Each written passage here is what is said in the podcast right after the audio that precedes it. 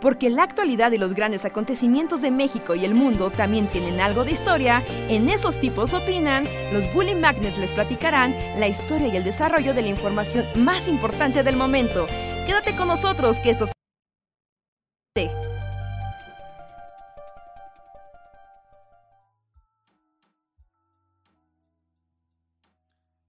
hola a todos y todas, ¿cómo están? Sean bienvenidos a una noche más del Bully Podcast. Esos tipos opinan con nosotros los Bully Magnets que estamos aquí para platicar con ustedes, decir cosas random y alegrarlos y deprimirlos en igual proporción. ¿Qué tal la están pasando? Díganos.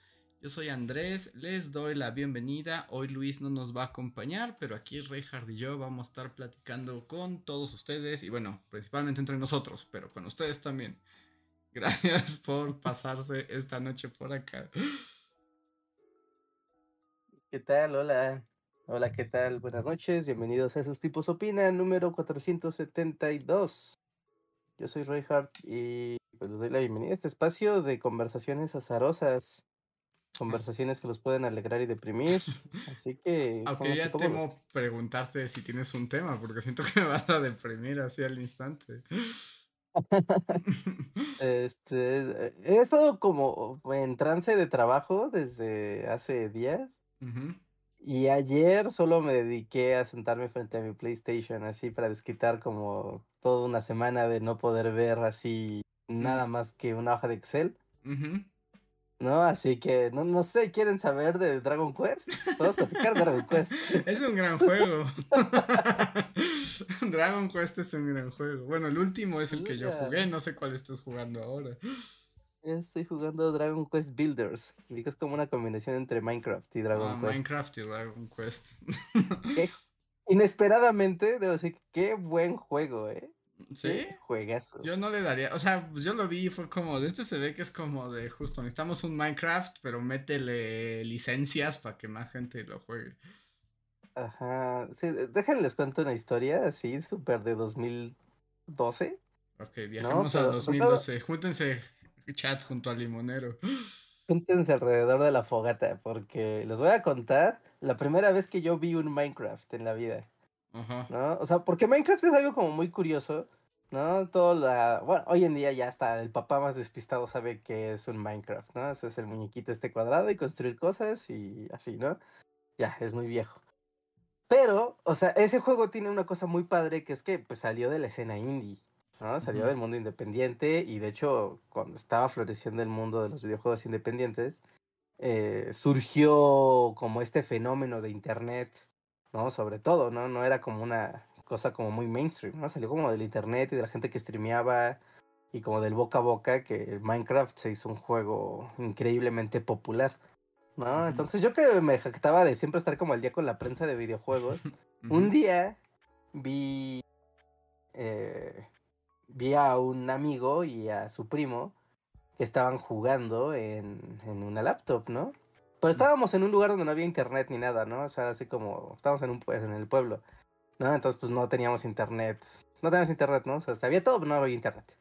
¿No? Y era como de, ah, pues están jugando algo en una en su laptop, ¿no? Y estaban jugando esa cosa misteriosa llamada Minecraft. Y yo así de, ¿qué están jugando, no? Y decía, ah, pues el Minecraft. Y pues yo lo veía el juego y no entendía, o sea, lo veía y rebasaba mi comprensión lo que estaba viendo.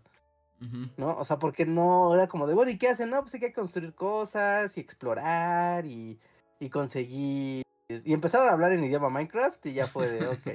Ajá, lo que ustedes digan. Lo que ustedes digan. Yo veo que están picando cubitos y levantándolos y después regresan a la superficie y arman cosas y están muy concentrados, muy, muy concentrados.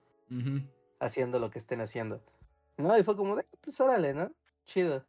¿No? Pues ahí está su, su Minecraft y, y ya. Pero pasó el tiempo y se empezó a volver mainstream. Pero era una cosa rara porque era como, no el primer juego, ¿no? Para nada, pero de los primeros juegos que venían de la escena independiente y, y se volvieron un fenómeno que rompió el mercado. O sea, estaban los lanzamientos AAA y todas las cosas súper popular de la época del PlayStation 3, Xbox 360 y, no, o sea, era como, no, la gente quería saber de Minecraft. Y ya como de, no, no, ¿qué, qué, qué, qué es esto, no? En el caso es que, eh, pues yo veía el juego y no le veía sentido porque en mi estructura de pensamiento de gamer tradicional, pues era esto como de, bueno, pero ¿por qué están haciendo lo que están haciendo? O sea, ¿cuál es el objetivo del juego? ¿No? Y eso era algo que generaba mucha controversia. Porque el juego en general no tenía un objetivo. Era como, no, pues es un mundo abierto y tú sobrevives y pues armas tus cosas y tratas de sobrevivir tanto como puedas. Ese es el... Ese es el pues, objetivo final. sobrevivir, digamos. Sobrevivir, ¿no? Pero si te mueres, pues no pasa nada, ¿no? También vuelves a empezar y ya. Vuelves, se reinicia, te regresan a un punto y tienes que ir a buscar tus cosas donde te moriste y recoges tu experiencia y tus cosas y listo, ¿no? Y continúas construyendo tu mundito, pero es como hacer una maqueta gigante, ¿no? Y para mí me generaba como un conflicto muy grande decir, ¿por qué están jugando algo que no tiene objetivo, que no se puede ganar? como la vida rejar, es lo que te querían decir. ¿No? No puedes ganar, no puedes perder, no, no nada, ¿no? Y así, y así, y así, y así, y así, ¿no? Ya como de wow, el Minecraft, ¿no? Pues bueno, ¿no? Los chavos de hoy. que ya no están nada chavos. los niños, los que jugaron Minecraft en 2012 ya ya están entrando a su crisis de los 30. Sí, sí, sí, porque por lo menos tenías 10 años para jugar Minecraft. en ese momento. Sí, sí, sí. al menos ya eras mi adolescente, ¿no? Entonces ya. Hablamos de que ya al menos, al menos 10 años ya pasaron, 12 años. Así que bueno, ¿no? El caso es que pues sí, había como muchas quejas de que el Minecraft no tenía objetivo como para finalizar el juego. ¿No? Aunque pues seguía siendo como la parte de la creatividad lo que más brillaba. y, y, yo siempre decía el feo, ¿no? Siempre lo veía y decía, no, pues se ve bien, pero eh, pues es que no hay objetivo, ¿no? O sea, como, lo veía como una pérdida de tiempo, ¿no? Tonto yo, tonto yo, ¿no? Porque después el juego, pues justo escuchando a la comunidad, agregaron eh, como un objetivo a cumplir, que es matar a un dragón, ¿no? Que es matar al Ender Dragon. Pero es muy padre porque parte de la esencia de, del Minecraft primigenio, ¿no? De aquellos entonces, era que era como un producto tan del internet, que era como de, ok, ¿no? Llegó la nueva actualización donde hay un dragón que puedes ir a matarlo y, y puedes ir a otro mundo como el infierno y ir a buscar al dragón ahí. Ok, ¿cómo se hace? Pues averígualo. Averígualo. sí, averígualo. Averígualo, es un gran lugar para investigar. Y todas las propias comunidades pues empezaban, ¿no? O sea, a, a, dar sus descubrimientos, ¿no? De, ah, piensas abrir un portal, pero para el portal tienes que conseguir esto y esto y aquello.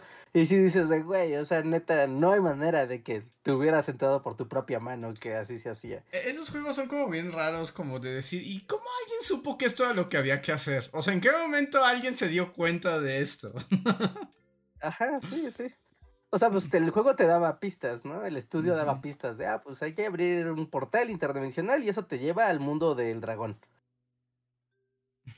That's it. Mátense. No, entonces, pues bueno, ¿no? Y el internet y su ociosidad y un montón de adolescentes y niños jugando y jugando hasta por. Ya está, jugando por puro ocio. Se iban descubriendo cosas, ¿no? O sea, al grado que. O sea.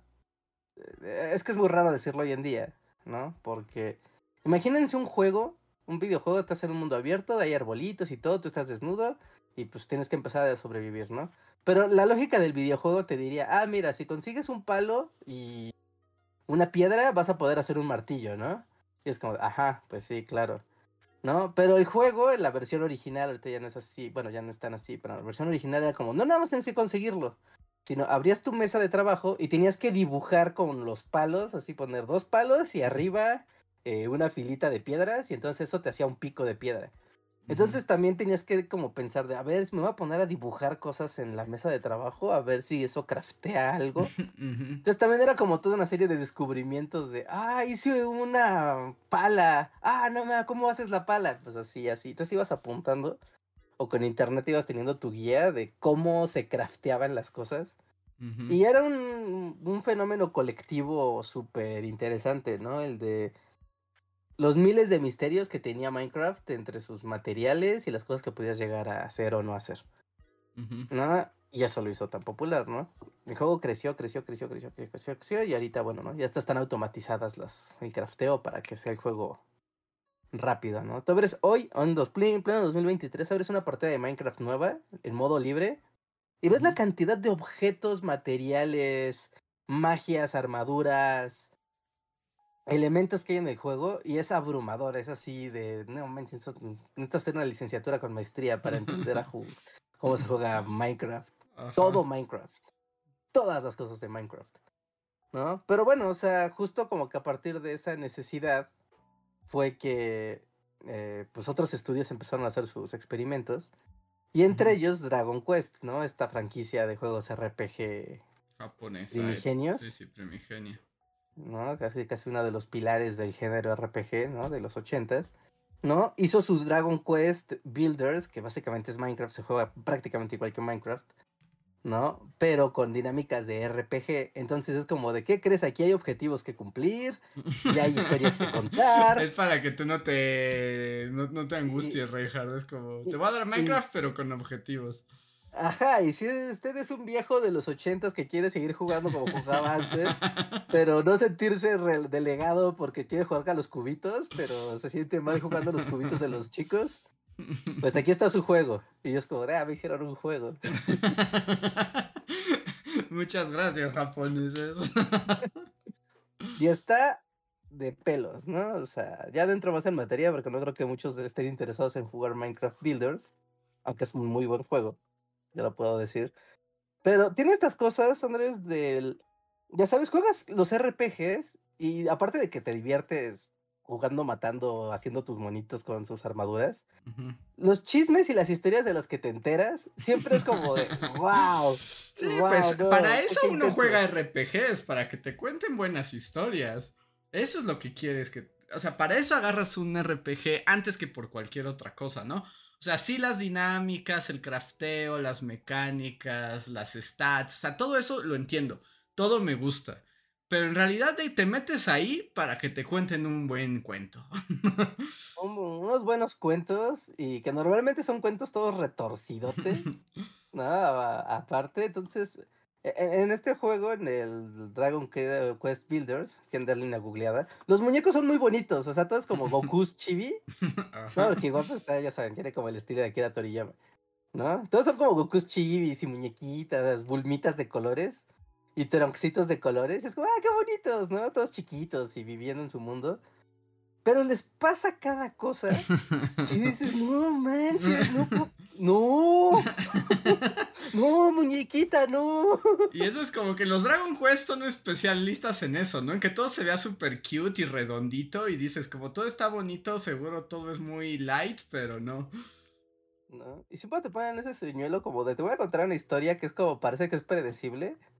Así de, ah, claro, ¿no? Es la villa que está siendo atacada por unos zombies, hay que matar a los zombies. Ajá, y es como, ah, pues sí, claro, ¿no? Ajá. Hay que salvarlos y encontrar la fuente de los zombies. Y es como, ah, pues sí, claro, ¿no? Eso va a pasar, sí. Y después te das cuenta que la historia está toda retorcida y todos están bien afectados mentalmente. Y, y, que la gente tiene conciencia de que los zombies era gente que conocían antes y, les jode mucho tener que mm, erradicarlos con, para salvar sus vidas y están todos con efecto postraumático mientras está la musiquita atrás de la la la la la la la la la la sí sí yo, yo sí yo sé de qué hablas sí sí sí entonces la magia de los RPGs y de la saga Dragon Quest en particular aquí. Pero la saga de, la, onda de los jueguitos RPGs y que te cuenten historias que después puedas incluso platicarlas así, te voy a contar un cuento. Es que es, eso la magia. Y bueno, yo le pregunto a la gente del chat si juegan videojuegos. Y si juegan videojuegos en ese caso, si les gustan los videojuegos por las historias, ¿no? O sea, es que, bueno, para mí, eh, y bueno, o sea, se puede notar en mi historial de cuáles son mis juegos favoritos. O sea, yo por lo que más juego es por la historia, ¿no? O sea, la historia es lo que puede hacer que yo juegue algo, sí o no, ¿no? O sea, es como uno de mis principales eh, factores, al menos en mis juegos favoritos.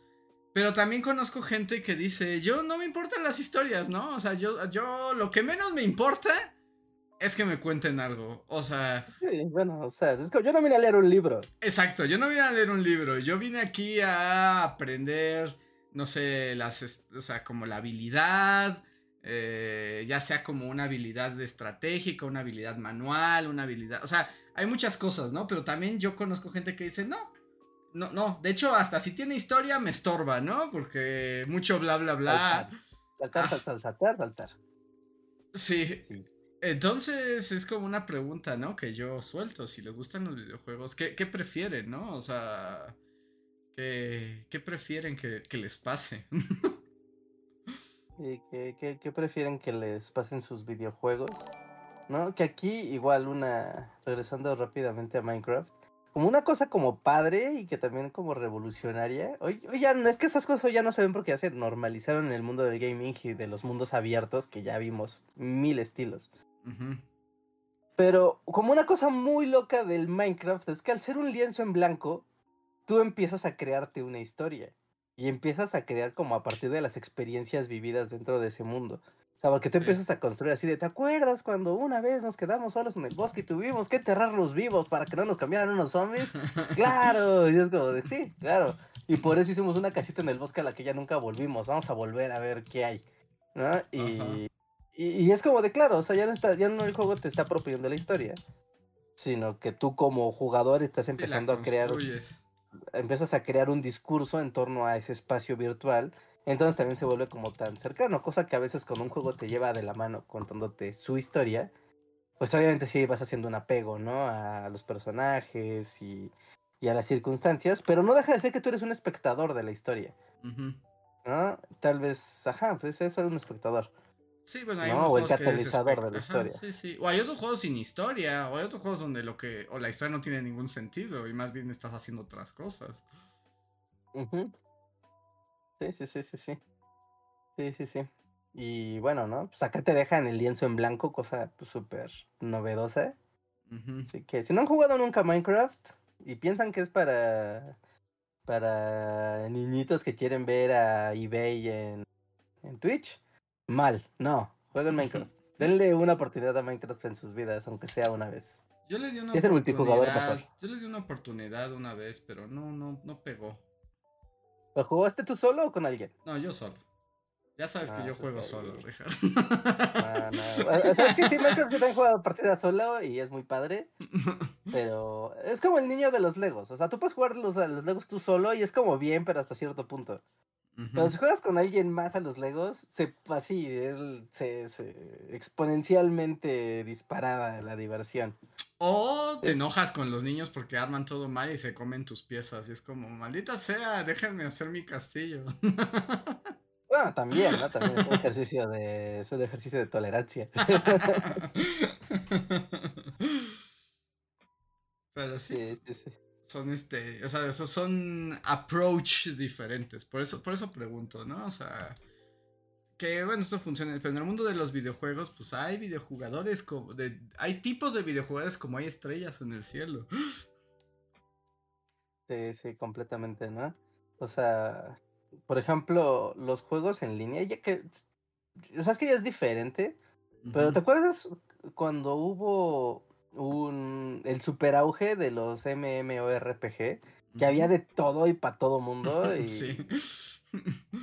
¿no? Los MMORPGs, para los que no tengan idea de qué es eso, es cuando la gente, o sea, se sientan en su computadora, en su navegador y abren un juego. Pero en ese juego es un mundo virtual donde hay muchas personas. O sea, tú no estás jugando el videojuego como tú solo con la misión, sino que hay mucha gente adentro del juego. Entonces, aunque tú puedes avanzar y hacer las misiones por tu propia cuenta, siempre estás viendo personas y te puede, y puedes interactuar con ellas. Entonces terminas como platicando con algunos, terminas intercambiando ítems, algunas dinámicas como que te obligan a socializar.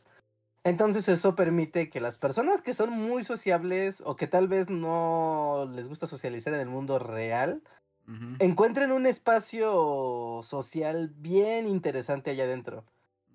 Pero, y, y, que realmente eso es lo que hace interesante y divertido el juego. Más que el juego, ir a matar un dragón, es el hecho de juntarte con cinco changos y ir platicando mientras matan al dragón.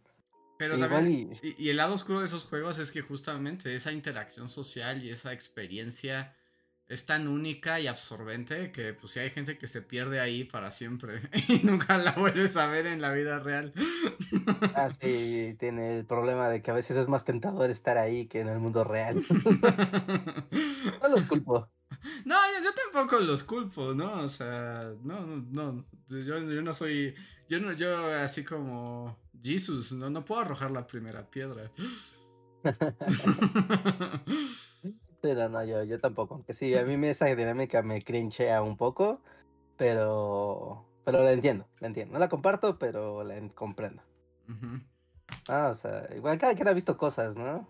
Pero, pero yo he visto gente que de plano decidió no hacer nada de su vida, así, nada de su vida. Sí, sí, la tiró por la basura. Sí, sí. Sí, fue como, no me importa, así ya no me importa vivir. Quiero vivir dentro de este mundo virtual y ser aquí el amo del calabozo 5000 y ser el líder de un clan de 50 personas que me idolatre como un dios. Yo digo, wow, pues, pues, está bien, supongo que es más padre que te idolatren como un dios en un videojuego a que no te idolatre nadie en el mundo real. Pero eso es muy difícil, o sea, bueno, yo sé que ya llegar a ese punto, pues es como una especie de adicción y una psicopatía, como puede, o sea, que, que fue digamos, triggereada por el videojuego, pero bien pudo haber sido cualquier otra cosa, ¿no? pero, o sea, está bien feo esa gente, ¿no? Porque, ¿qué pasa si a tu juego al que ya le dedicaste 20 años así, como Morlock en la oscuridad, pues ya un día cierran los servidores y se acabó el juego y tienes que volver al mundo? Es como de, ¿puedes volver al mundo? Te matas. Sí, te matas, ¿no? O sea, bueno, creo que ahí la naturaleza tiene como eh, elementos de protección para que eso no pase. ya la naturaleza. La propia naturaleza seguramente previó esto en su plan así de magnificencia. Así de voy a crear al chango humano y sé todo lo que puede llegar a ser. Ajá. No, porque justo, o sea, en esta historia que duró años, años, así, años. ¿No? Y era así como de, oye, ¿no quieres salir a tomar el sol? ¡No! Cierto. Aquí hay sol del juego, mira. Y es como, ah, sí, pues el sol virtual del bosque mágico, sí, ciertamente. No, pero finalmente, o sea, de que se hizo, de que estas personas tenían como una comunidad muy fuerte y ya era una comunidad internacional, ¿no? Entonces como que ya eran de, ah, pues somos amigos de un chorro de lado, nos juntamos a tal hora a jugar y hasta que la propia dinámica social de cada quien pues va desmembrando, ¿no? Pero había los personajes que estaban desde que amanecía hasta que de plano iban ya a dormir, ¿no? Así, o sea, 24/7. Y, y finalmente lo que pasó fue que el propio grupo, después de años, se fue desmembrando, ¿no? Porque pues la vida te alcanza, ¿no? Es como de necesitas trabajar. Este, oye, ya tuviste, no sé, ¿no? Conociste a alguien en el mundo real y ahora tienes novio o novia y pues ya estás, ocupas tiempo en eso, ¿no? Y no en el juego. Este, tu, no sé, ¿no? Tu perrito se enfermó y pues necesitas atender a tu perrito, entonces ya no vas a ir a matar al dragón nivel 50. ¿No? ¿Es eso o tu perro se muere, ¿no? la, vida real, eh, eh, sus reglas son duras. De la vida se impone y pues empiezan a desmembrar y empieza a haber como varias generaciones, pero finalmente termina pues los equipos terminan, pues sí, disolviéndose en el tiempo, ¿no? Porque la naturaleza es así, disuelve las cosas. así, no permitiré que se enquisten. Bueno, porque si te enquistas mucho, pues ya, ya, ya te volviste medio psicópata o ya, este, o ya, ya cruzaste la línea. Y también, bueno, también es por, como tú dices, la cuestión de, mm, eh, de la vida real. O sea, también son las edades, ¿no? O sea, hay edades, entre más joven eres, más tiempo tienes justo para, para lanzarlo así, ¿no? Sí, bueno, para entregarte así al ocio absoluto, pues claro, ¿no? Y además te duelen menos los ojos. Yo, yo ya me di cuenta, así como tú dices que la naturaleza pone sus límites, o sea, yo me doy cuenta que la naturaleza, a mí, el límite que me ha puesto es que ya me duelen los ojos después de determinadas horas de... De pantalla. De pantallas. O sea, es que yo me acuerdo, bueno, y aquí pregunta para Reija y para el chat, o sea, como cuál es el juego que así como que en tu adolescencia más adolescente, este, le dedicaste más horas, ¿no? O sea, así sin, sin, sin ningún empacho ni vergüenza. Pero yo ahorita ya me doy cuenta que justo yo pienso como en mi yo de 13 años, si era así como, no metes, podía jugar desde que despertaba hasta que me iba a dormir, nomás haciendo pausas para la comida, ¿no? Y ahorita, con todo y que todavía tengo la posibilidad de clavarme, porque pues me gustan los videojuegos, ¿no? No puedo evitarlo y es algo que disfruto y les busco su tiempo.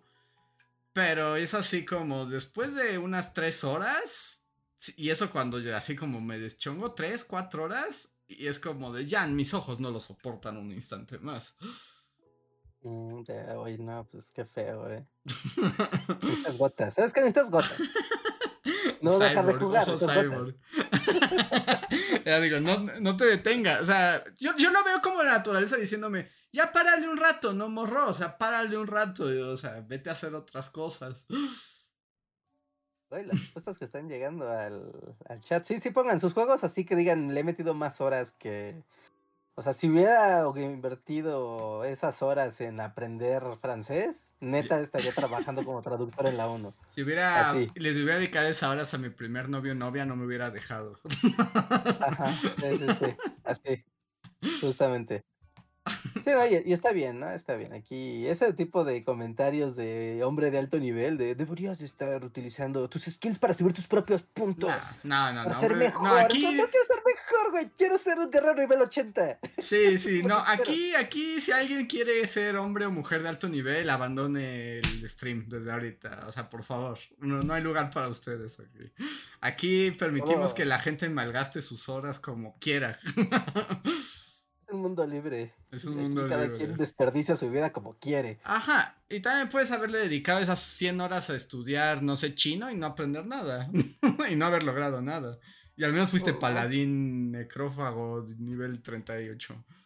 Eh, ese trofeo del PlayStation nadie te lo quita. sí, sí, sí. Sí, así que aquí no se preocupen por eso. Nadie los juzgará. Sí, nadie los va los va a, juzgar. Así, en modo adolescente, niño prepo, tengo mucho tiempo libre. ¿No? Después de, uy, mis terribles tareas de la prepa y, uy, mis terribles actividades sociales. Era como de, llegaba a mi casa a las 3. o sea, para eso llegabas tarde, llegabas tarde, sí. uy, uh, se van a preocupar mis padres por mí. Ajá, ajá. Híjole. Ah, en esa época el Final Fantasy Tactics de PlayStation 1. Mm, Le metí horas que llegó un punto donde el reloj de horas dejó de contar. de plano, 99, 99. 99 horas con 99 minutos y todavía se jugó mucho. O sea, fue como de wow. Mucho, mucho, mucho, mucho, mucho. Sí. Sí, sí, sí, sin ningún sin ningún miedo lo puedo decir, aunque es un juego increíblemente tedioso. Tedioso como el solo. Eh, bueno, pero eran otros tiempos también, en esos momentos era lo que había. O sea, es tedioso para los estándares actuales. No, era tedioso también en ese entonces. pero bueno, tenías mucho tiempo libre y mucha juventud y ojos nuevos. Y ojos nuevos. Pokémon.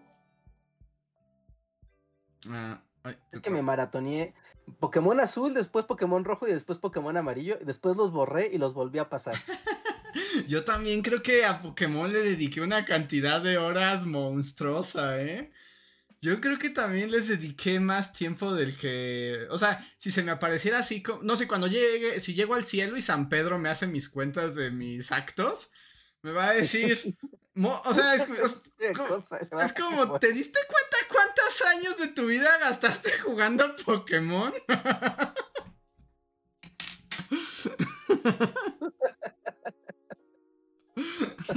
¿Cuentan eso? Sí. Bueno, si juntaras todas las horas que has jugado Pokémon en todo el conjunto de la saga Pokémon. Tres años de mi vida sin respirar, sin hacer otra cosa. O sea, así, sería un número abismal. Pero, a ver, este. El Age of Empires, el, los dos, el 1 y el 2. Puta, ¿no? Le metí horas, horas, horas, horas, horas. A más no poder, ¿no? O sea, y ni siquiera jugando la campaña. O sea, yo puedo decir que nunca acabé las campañas de Age of Empires 2. no, en el juego libre. Jugando el juego libre, o sea, haciendo experimentos con el juego libre. Uh, ¿sabes qué? Este es veneno puro. Veneno puro, agárrense de su silla, amigos, porque muchos cayeron en este veneno. jugando a los Sims.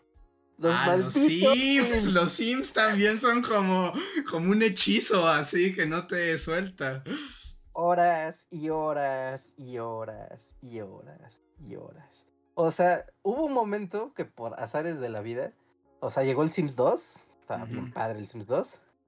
No, o era el, 2 o el 3. No me acuerdo. Yo tenía una novia que empezamos a jugar Sims 2. Y básicamente nuestra relación se basaba en jugar Sims 2. Era lo que los unía. Básicamente el pegamento de la relación era jugar a los Sims. Sentarnos junto a la compu y estar ahí hasta que ya dijeran, ya pues ya son las 7, ¿no? Ya cada quien a su casa. Ajá. Así que no, no me arrepiento de nada. Es que ahorita dijiste, yo cuando, o sea, cuando salen los Pokémon, yo me acuerdo, pues eran con las consolas portátil, ¿no? Y que de hecho, bueno, aquí nada más nota al pie, yo extraño mucho las consolas portátiles, de verdad, no el Wii. O sea, las consolas portátiles, las que realmente que eran chiquititas, ¿no? Las que caben en tu bolsillo, ¿no? No el Switch que tienes que tener acá un portafolio para guardarlo. Ajá, no, no, no, no, no. El, Switch no, eso no es una consola portátil, por más que me digan. Eso es una consola que puedes cargar, pero no es una consola portátil. Yo digo cuando tenías tu Nintendo 10, que era un cuadrito que se abría. Así sí, sí. Algo que cabía en tu bolsillo. Así, en tu bolsillo. Ajá. Pues yo me acuerdo que, pues así yo jugué todos los Pokémon. Y me acuerdo que cuando salía el nuevo y era conseguirlo. Recuerdo el. ¿Cuál fue el después de Dorado Plata, Richard? Este. El primero de Game Boy Advance, ¿no? Que fue. El de la tortuga. Digo, de la ballena y la, ballena. Zafiro. Zafiro, ah, Rubí, Zafiro. Zafiro Rabí. Ese. Cuando salió Zafiro, eh, Zafiro Rubí. O sea, yo recuerdo sentarme así en mi cuarto, tenía un silloncito, así, un silloncito viejo. Sentarme ahí, así desde que amanecía hasta que caía el, el sol. O sea, al grado de que cuando me paraba del sillón, el sillón estaba marcado. O sea, el sillón estaba así marcado. Llegabas para comer y para comer y dormir. Sí, comer y dormir era todo. Y mientras dormía solo pensaba así como tengo que entrenar mis Pokémon, conseguir el nuevo, cómo se abre esa puerta. como necesito que acabar la Pokédex. Ajá. ¿Cómo evoluciona este de maldito Pokémon? Sí, pues además no, en ese momento no era tan fácil saberlo. No, ajá, estar hachando huevos. Ajá. Sí, sí, sí. Las Pokémon, aparte es uno de los mejores juegos, yo creo que existe. ¿No? Pokémon Rubí Zafiro es así como del los mejores juegos ever de la vida. Sí, no, y, y, recuerdo que, o sea, el, eh, ya llegaba un punto en que ya era más eh, este viable que jugar con, o sea, aunque era portátil la consola, jugar casi casi conectada, porque se descargaba así seis veces al día, ¿no? es como, dame paz. sí, como una droga. Porque no, no, sí jugaba esa cosa, se me fue muchos años de mi vida. sí, sí, sí. Sí, sí, sí, juegos, juegos así, juegos que te lo ves a la distancia y es de wow, muchas horas de vida invertidas en... Sí, todavía se me va un montón de tiempo en videojuegos. Y eso que ya no juego Teoca tantas horas. O sea, pero la otra vez fue así como el nuevo Street Fighter. Eh, porque además no me gusta que el PlayStation te diga cuántas horas llevas jugando. Porque es como, cállate. Te genera culpa. Cállate, cállate, no quiero saber, ¿no? Pero por ejemplo con el Street Fighter ya, me marca así como, usted ha jugado más de 120 horas. Y es como, ¿en qué momento pasó? sí, sí, sí. Y sabes un estresante, saber el tiempo, o sea, saber el tiempo cuando acabas está padre. Sí, cuando acabas está bien. Cuando acabas. O sea, por ejemplo, algo que tenía como super padre Metroid, los juegos de Metroid, es que cuando acabas te dice cuánto te tardaste. Y es como, ah, claro, pero antes no te dice. es como de, ah, wow, invertí tantas horas, qué padre aventura, tal vez lo podría hacer más rápido. Pero cuando te lo están contando así de, vas a abrir tu archivo de salvado de tu juego y te dice, ya llevas 6 horas, ya llevas 10, ya llevas 20. ¿no? A mí me, no me gusta eso, me, me estresa. Me hace sentir como que hasta el juego me está presionando, así, ya te tardaste, ¿eh? ah, no, yo, yo no tardar. Ah, no, a mí yo más bien siento que el juego me hace shame. O sea, como de podría estar haciendo otra cosa, ¿sabes? Como cállate, juego. eh, bueno, sí, sí, sí, sí. Hombre contemporáneo que busca juego para invertir muchas, muchas, muchas horas. El Forza Horizon, le dediqué tres años. Tres años. Tengo todo, así, todo, todo. Lo que te puede dar Forza Horizon, todo, todo, todo. Y, no me arrepiento de nada, porque es un caso, pero, pero sí es como de wow, pude haber hecho muchas cosas. O sea, cuando hacíamos stream, Ajá. ¿no? Hacíamos stream, poníamos musiquita y fue stream musical jugando carros. Y era como, vamos, una hora ya de stream, dos horas de stream máximo. Eran streams de seis horas. Sí. Ya así de, híjole, pues ya empecé a hacer sueño, pero si no se me quedaba. sí, no, no, no, son muchas horas. Por ejemplo, yo ahorita que mm, es como mi juego como base, obviamente no, no es como que esté jugándolo así. Pero por ejemplo, el Magic Arena. O sea, el Magic Arena yo lo juego diario desde hace ya no sé cuántos años. Sí, sí, claro. Bueno, que son juegos servicio. Ajá, son juegos. Ahí entra como. Es otra que están diseñados para que jamás te vayas. Ajá. Pero me pregunto, ahí sí, ese juego no me dice. Pero no sé cuántas horas ya le he metido a eso. O sea, porque son años. O sea, son años de visitarlo por lo menos media hora. Ajá, sí, sí, sí, sí, claro, ¿no? Y en esos poquitos, poquitos, poquitos, puedes decir, se han pasado horas y horas, y horas, o sea, las horas de construir decks, o sea, porque es, o sea, bueno, particularmente los juegos de cartas virtuales, para delimitarlo. O sea, tú estás pensando en el los tiempos de buscar partida, jugar, pero eso no es cierto. No. estamos viendo después en internet ahí el meta del juego, y viendo videos, y estudiando qué es lo que se está jugando actualmente. Y eso cuenta como tiempo de juego.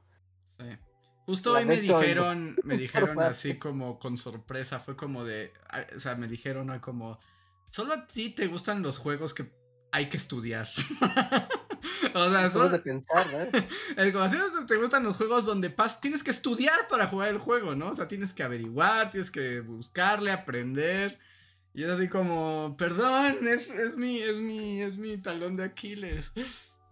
Ajá, sí, sí, sí. Pues, de hecho, eso es como una, una cosa curiosa, porque todos los juegos, si tú quieres ser bueno, Requieren tiempo, sí. Tienes que aprender a jugarlos, ¿no? Por ejemplo, ¿no? Eh, recuerdo que cuando era más así estaba muy chiquito, ¿no? Muy niño. Yo tenía mi Nintendo de 8 bits, ¿no? Y entonces, como mis papás no me compraban juegos seguidos, lo que hacía era irlos al, iba al mercado y los cambiaba. Sí. ¿No? Entonces era mucho más barato cambiar los juegos y estar probando el catálogo. ¿No? Y, y me acuerdo que siempre que yo buscaba los juegos de Nintendo, los de estos cartuchotes grandotes, en la parte de atrás traían una etiqueta, ¿no? Que venía como, no le ponga solvente, no le sople, no lo golpee. Pero había unos que en la parte de atrás traían una etiqueta, pero en color dorado. ¿no? Y esos juegos traían aparte una advertencia de que lo apaga, de cómo tienes que prender y apagar la consola. ¿Por qué? Porque traían una batería en la que podías salvar tu juego. Eso, eso solamente quería decir una cosa, que iba a ser un juego largo como la vida. Y dos, era como, recuerdo hasta cómo decía el güey que los rentaba y vendía y la bolita que se juntaba ahí, que decían, es que son los juegos de pensar. Así les llamaban a los juegos de leer. ¿Esos son juegos de leer o son juegos de pensar? Así les llamaban. ¿No? Y yo era como el niño friki que ahí andaba buscando su Dragon Warrior 2. ¿No? sí, quiero jugar de pensar. Me gusta. ¿No? y, y eran muy baratos porque nadie quería rentar esos juegos nunca. ¿no? Y, ya como de claro, pero porque tienes que estudiar, tienes que organizar una libreta y ponerte a hacer tus datos y ñoñar. Pero uno pensaría que solo en ese tipo de juegos piensas o, o, estás haciendo ese tipo de dinámicas. Pero lamento informarles que no es así. Los juegos de acción más intensos, los juegos de rivalidad entre jugador contra jugador más, más difíciles y más emocionantes, requieren esa, esa tarea. ¿no? Ustedes ven una pelea de Street Fighter, ¿no? Y dices, ah, pues claro, ahí está Ryu, ahí está Ken, y están peleando, pum, pum, Hadouken, pum, pum, Shoryuken, ¿no? Pero para el ojo común solo están viendo dos monos saltando. Para el ojo experto, sabe así de, mira, cuando pega y le, este güey le pega el botón para que dé el puñetazo, tarda cuatro cuadros en impactar. En cambio, Ryu, cuando hace un puño, tarda seis en impactar. Entonces, si los dos se dan un puño al mismo tiempo, siempre va a pegar primero el de Ken. Y eso es estar haciendo cuenta. Y estar haciéndose de claro. Este mono. Y eso cambia por completo el juego, sí. Tienes que aprender el juego. Tienes que aprender a desmembrar la información que el juego te da para poder ejecutarla. ¿No? Incluso en un Call of Duty, de, pues es el Call of Duty, ¿no? Pues vas acá, piu, piu, piu, piu. güey, las armas traen cadencia, las balas traen caída, ¿no? Traen distancia de impacto. Eh, todas esas cosas cuentan. Y el que sabe esa información y sabe manejar esa información, va a ser un dios del juego. Y van a decir, es que tiene excelente puntería, y está, tiene el control truqueado, está hackeado. Sin nada, lo que tiene hackeado es el cerebro. Y, y porque seguramente lleva 300 horas averiguando cómo, cómo atinarle. Cómo funciona. Sí, no, es muy loco, es muy loco. Mira, déjame, eh, voy a leer algunas de las cosas que nos están diciendo aquí, ¿no? O sea, la gente en qué ha, en qué ha desperdiciado su vida. Aleluya. Por ejemplo, Shadow dice que él en Gears, 2. Gaby Go dice Castlevania, Snobilic, mil horas de Project Zomboid. Órale. Milo dice, Fallout 4 lo he jugado dos veces y nunca lo termino. Porque no sé qué facción elegir. Dice Aniela, no sé si cuente, pero yo he jugado Genshin Impact todos los días casi desde que salió. hablando de drogas duras, y aparte de los que dicen, es que eso ya es de los viejos, no es cierto, Genshin Impact, tú lo puedes jugar y solo avanzar y estar ahí con las muñequitas, pero tiene un lore bien profundo Genshin Impact. Tiene un chorro de historia. Cada que van sacando actualizaciones, los personajes van cambiando los diálogos. Entonces, si tú vas llevando todo el lore del juego, oh, te están contando una historia muy bien escrita. Muy, muy bien escrita. Sí, sí, wow, sí, claro. Y Genshin Impact es vicio del más fuerte actualmente. Takato Takeda dice que es adicto a los Fallout, que fácil le ha metido mil horas a cada uno. Dependiendo la consola, a veces más. Salvador Alejo dice StarCraft. Eh, Iván Favela Resident Evil 4, lo o sea, como el juego más rejugado de su juego. Lo he jugado. No sé, ¿no? Resident Evil 4 lo puedes jugar y rejugar, inventarte dinámicas y, le sigue sacando cosas. Es hermoso ese juego. Team Fortress 2, dice Takato, que lleva más de 12.000 horas. O sea, lleva o sea, quien juega Team Fortress es porque lo lleva jugando años. Años, años y años. Dice eliminado Kun. A mí me da miedo pensar en los RPG, JRPGs. Los, cortos, los más cortos duraban 40 horas y los más largos eran de más de 100 horas. pues yo ahorita con el Dragon Quest Builders llevo ya 80 horas. O sea, y todavía falta. Es, un juego de construcción. Dice Gaby Go que ella con Age of Empires con Farmville y Cityville, Tetris, eh, Pokémon, los simuladores, Monster Hunter, dice Shadow, que también ahí se le ha ido la vida. LOL, y bueno, claro, League of Legends. pero ese ya, ese ya es como. ¿Dirías que League of Legends es el equivalente a la heroína? En el mundo de los videojuegos. Porque sí. Yo diría que sí, ¿no? O sea, si cada videojuego es una droga, si, si ya estás en el League of Legends, ya te estás inyectando así en el ojo. Te estás así en un callejón. todos los juegos que son competitivos, ¿no? De jugador contra jugador. Si en el momento en el que le agarras tantito la onda al juego, ya Ya valió porque vas a querer volver y vas a querer ganar. Y la sensación de ganar es, es, es o sea, así, no necesitas nada más, esa sensación de le gané, te gané tu cara, y si te costó trabajo todavía más, la vas a querer revivir una y otra y otra y otra vez. Sí. Y es tan, son tan adictivos esa cuestión que puedes perder 10 generándote la peor frustración. Pero basta con que ganes una para que sigas jugando. O sea. Sí, sí, sí. Aunque no seas un gran jugador, ¿no? O sea, aunque seas un jugador de esos como que pierde. O sea, por ejemplo, yo que no puedo salir de platino de Street Fighter. es como. Claramente, o sea, no tengo talento. Este. Pero con que ganes una, ahí estás. Sí, sí, sí. Sí, pues, o sea, toda la dinámica de, de jugar contra otras personas y, y, sentir la adrenalina de la victoria.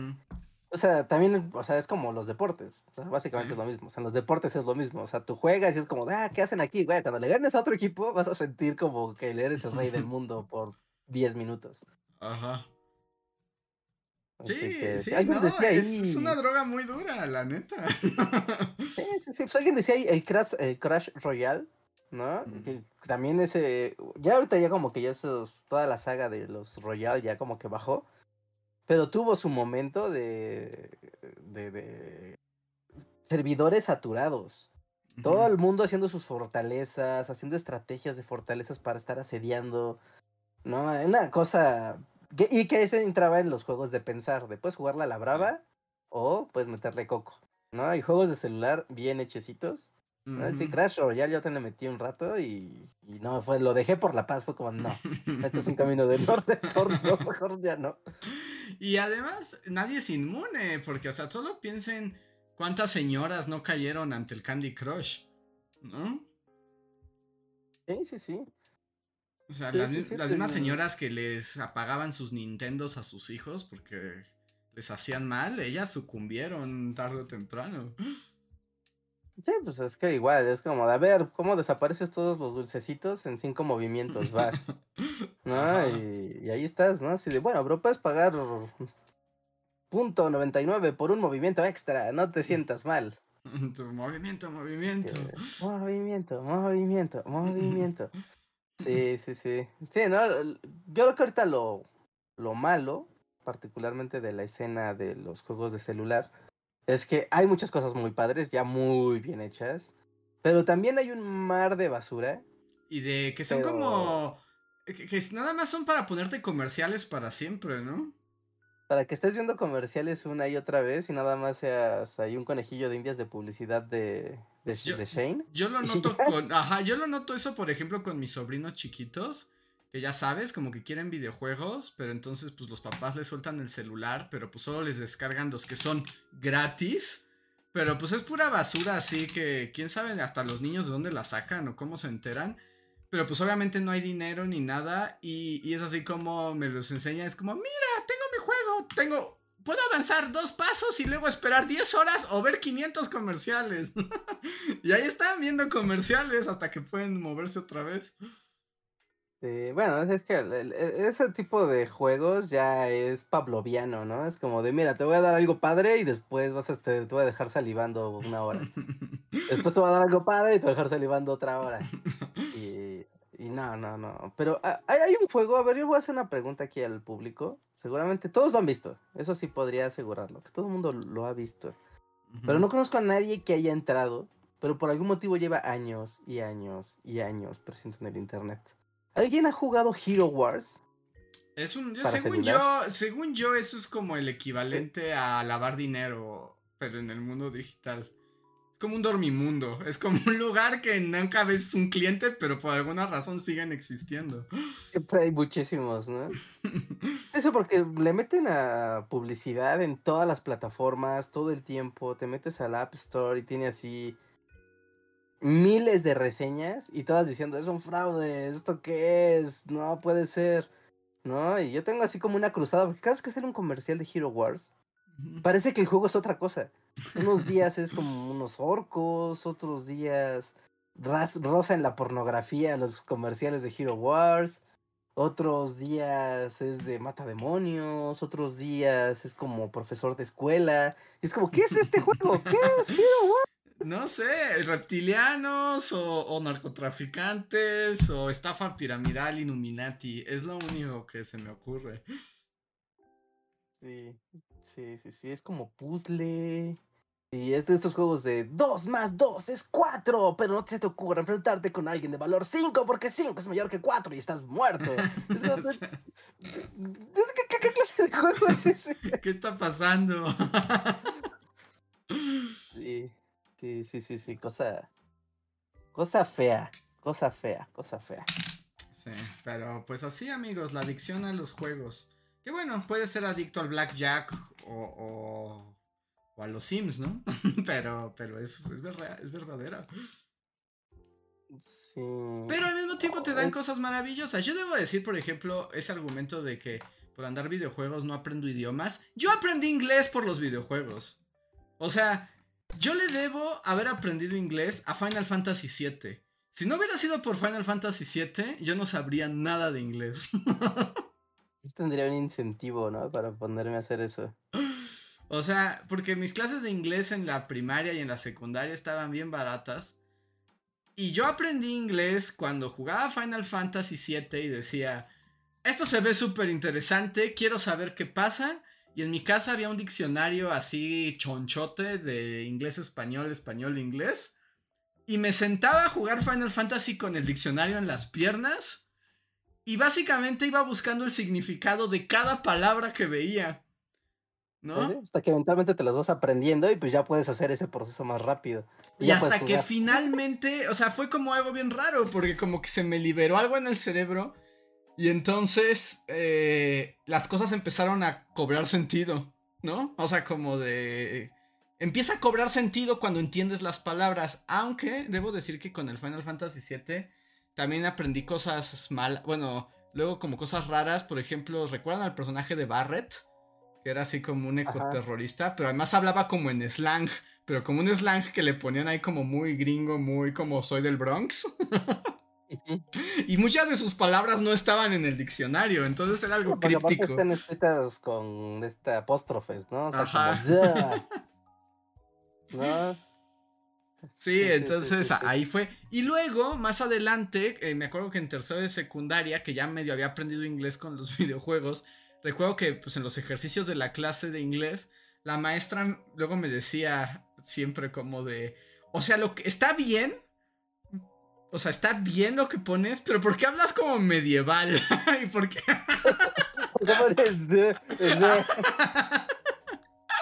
¿Y por qué usas palabras como justo muy de ese? Pues, pues porque las había aprendido en los videojuegos, pues por eso. you, dices you. Ajá, exacto. Sí está bien, pero es como, como eh, inglés british y aparte antiguo. Ajá, sí, sí, sí. A mí también me pasó eso, así como, sí está bien, pero ¿por qué escribes así? sí. por lo mismo, ¿no? ¿Y qué palabras utilizas, no? Y por qué cuando te pedían hacer una composición, pues escribías una composición de los héroes mágicos en la aventura en el bosque encantado? Porque también te sabías esas palabras. o sea, había una oportunidad para ocuparlas, era ese momento. ¿Es eso o las letras de los Beatles? sí, sí, sí, es la otra opción. o sea, Sega tiene la maestra o el maestro de inglés es que te va a poner canciones de los Beatles para aprender inglés. Y tú traías dragones y magias y, y tus guardianes. Ajá, sí, sí, sí. Y sabías palabras como swamp y como. Poison, ¿eh? Poison, Enchantress. Ah, sí, sí, sí. Course y ese tipo de palabras, porque eran pues, las que utilizabas en, los videojuegos, pero no te preguntaran cómo se llamaban las cosas de la oficina, porque pues ahí sí ya estabas en pues, problemas. who cares la oficina? Yo quiero saber qué quiere decir, no sé, ¿no? Eh, ¿Cómo, ¿En inglés cómo ponía el colirio? ¿Dial? Dial, ¿no? Dial. y, no, herb, ¿no? Es como, claro, herb, herb es hierba. Herb es hierba.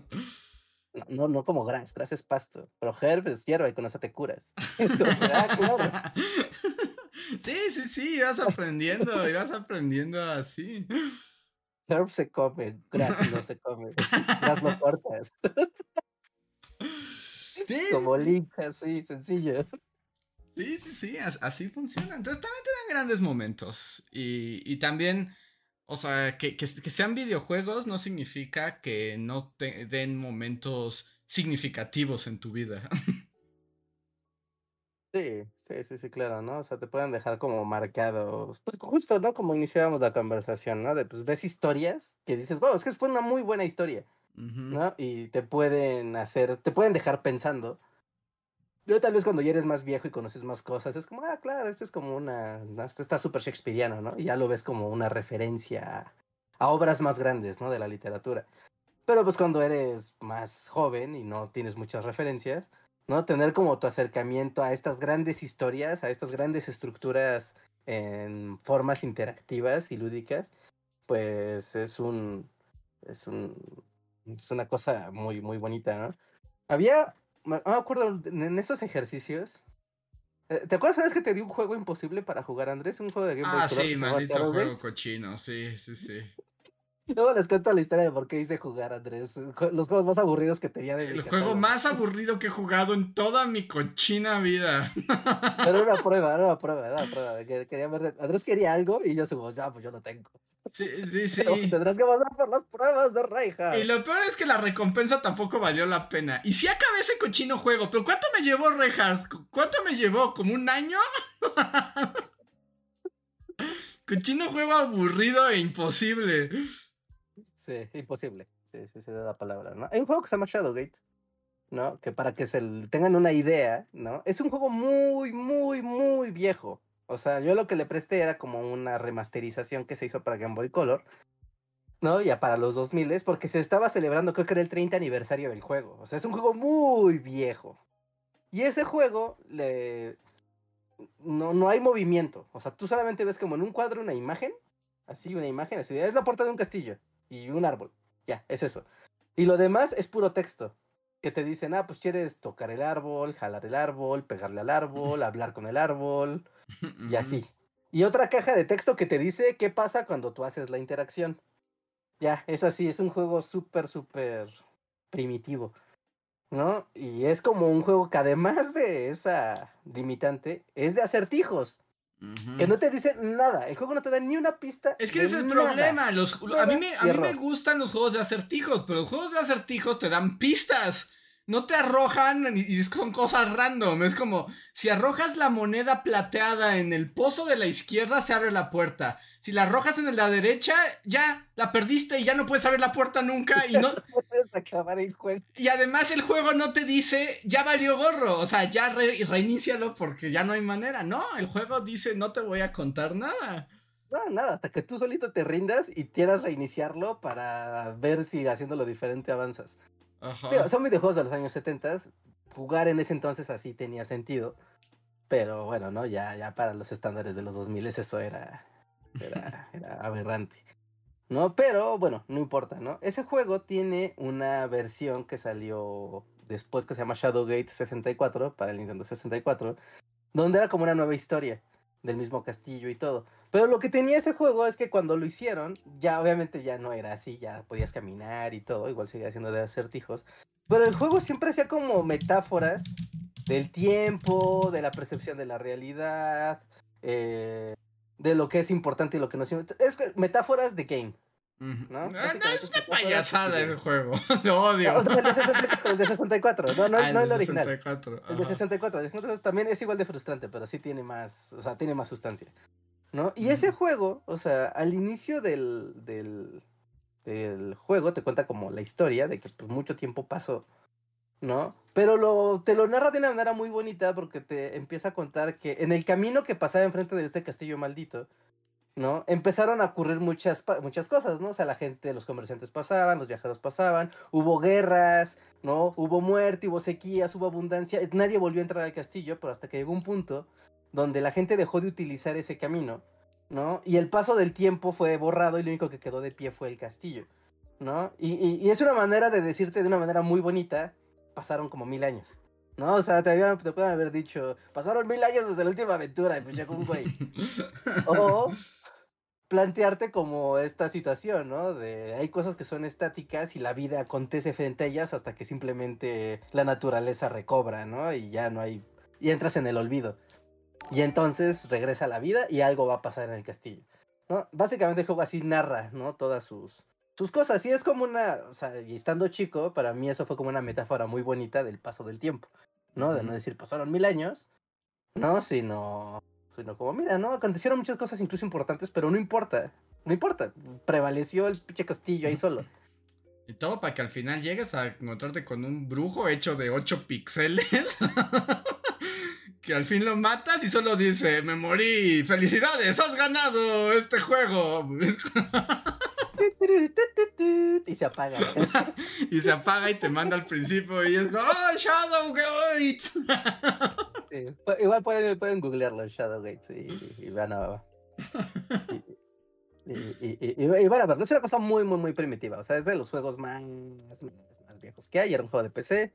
Fue muy influyente en su momento, pero hay cosas que, bueno, o sea, no, es que en su momento tiene sentido. Y además, antes el juego era eso: averiguar.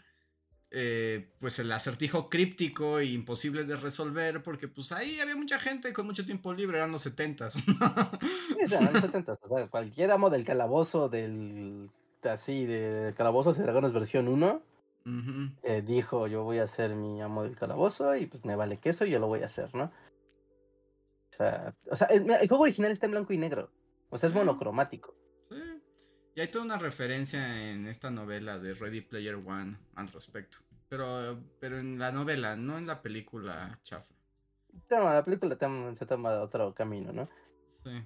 El, eh, la novela está buena, o sea, no es como alta literatura, pero yo siempre, ya, creo que Reja nunca la leyó, pero yo cuando lo leí esa novela es como, no me este es, esto, se lo escribieron a Reinhardt, o sea, en las dedicatorias dice para Reinhardt.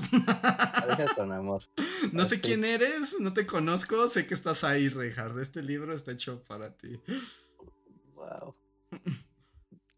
No lo vas a creer, Andrés, pero estoy googleando Shadowgate y no lo vas a creer, pero lo puedes conseguir para Switch. Nadie quiere jugar eso. Ya nadie quiere jugar eso. O sea. Re remasterizada. Con gráficos acá bien padres, pero sigue siendo lo mismo.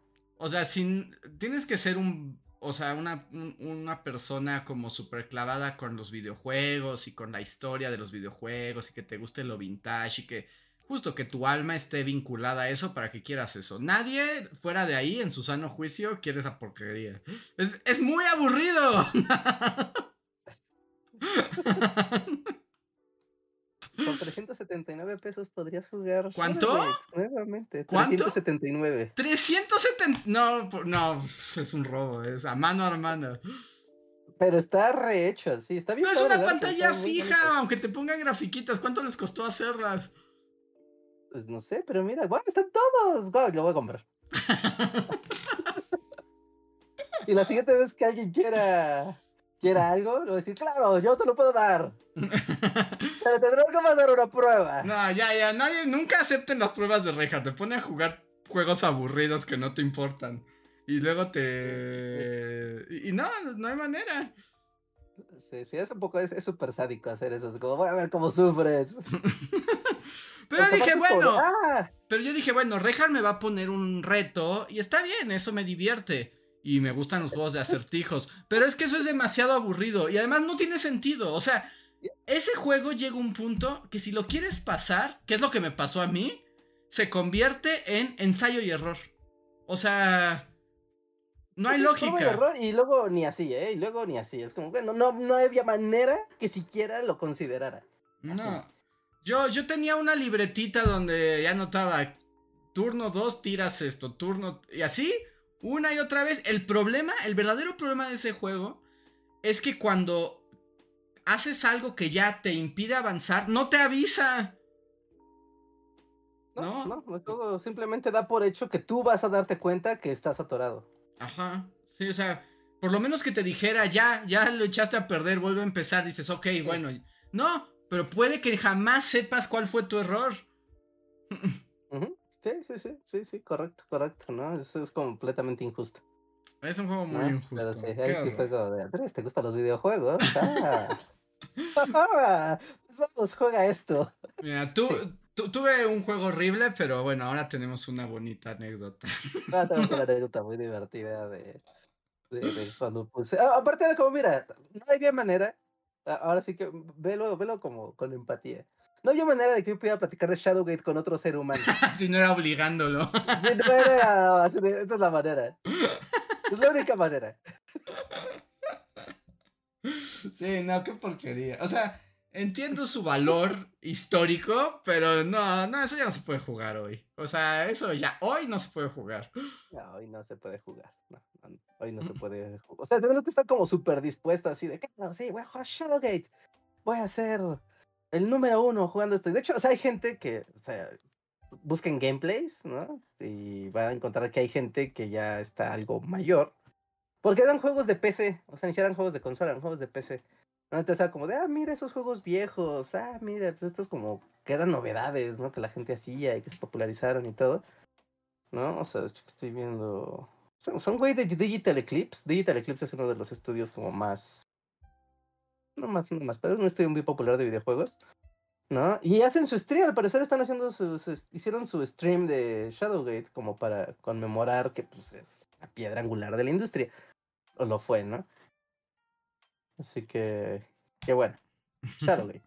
Shadowgate, ¿qué hay con él? Pero bueno, voy a aprovechar este momento que yo dije, somos Richard y yo, y dije, a ver si no empezamos a hablar de videojuegos y la gente ya no sabe de qué hablamos. Pues adivinen qué pasó, bienvenidos. Habla de videojuegos.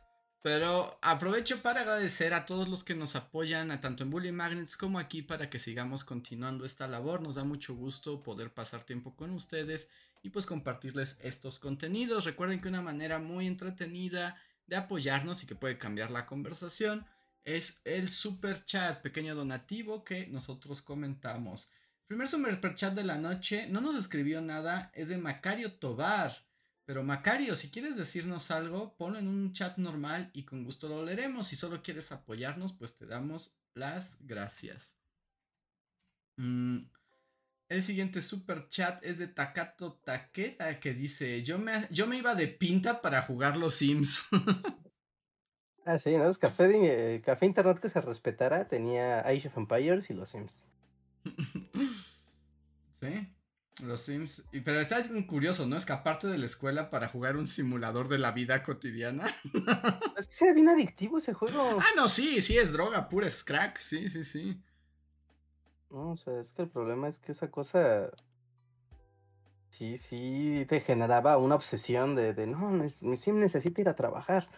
Necesito que saber qué pasa cuando compra la casa más cara. Yo como, ok. Necesito que se vuelva, que suba en su empleo. Necesito que se escale la escalera social. y tú, eh, y así como te diría un hombre de alto nivel, tú podrías usar ese tiempo para escalar tu escalera social. ¡Calla! No, no quiero, quiero que él haga, no, no yo, yo qué. Lo importante es, no sé, ¿no? Rogelio, el sim. y su vida diaria. Sí, sí, sí. A ver. Ay, Dios.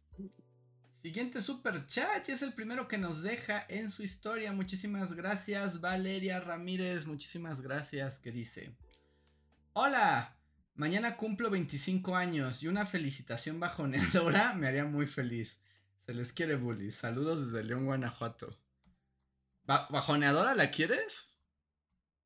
Bajoneadora. Pues según Luis, vas a vivir máximo cinco años más, entonces aprovechalo. Y yo diría como, pues feliz cumpleaños 25, que es como esa edad donde todavía crees que eres joven, pero en realidad ya no lo eres tanto. ¿No? O sea, estás en, ya, o sea, en realidad ya cruzaste el umbral, pero todavía estás en los 25 y todavía te engañas a ti mismo diciendo, todavía estoy chavo, todavía estoy joven, la vida adulta todavía no tiene poder sobre mí. Pero déjame decirte que ya llegaste y pues bienvenida al fin. Y luego, bueno, si te quedan cinco años de vida, pues... pues, pues aprovechalos. Aprovechalos. ¡Feliz cumpleaños, Valeria! ¡Feliz cumpleaños! Estás demasiado grande para ser una chava, pero demasiado joven para ser una adulta.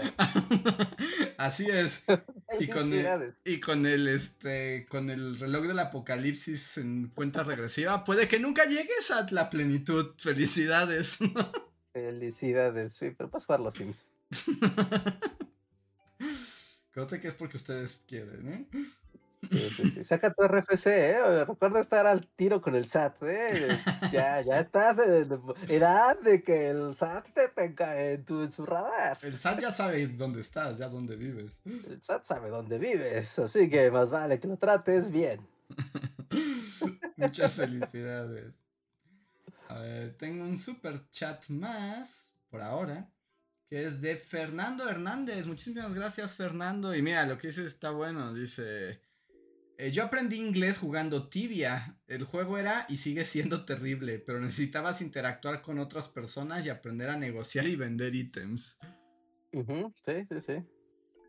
Pues que el incentivo. Tenía mucho que no pensaba en Tibia. En Tibia, ¿no? Sí, también es un juego viejo como el tiempo. ¿Y te, te acuerdas, Rejan, que una vez...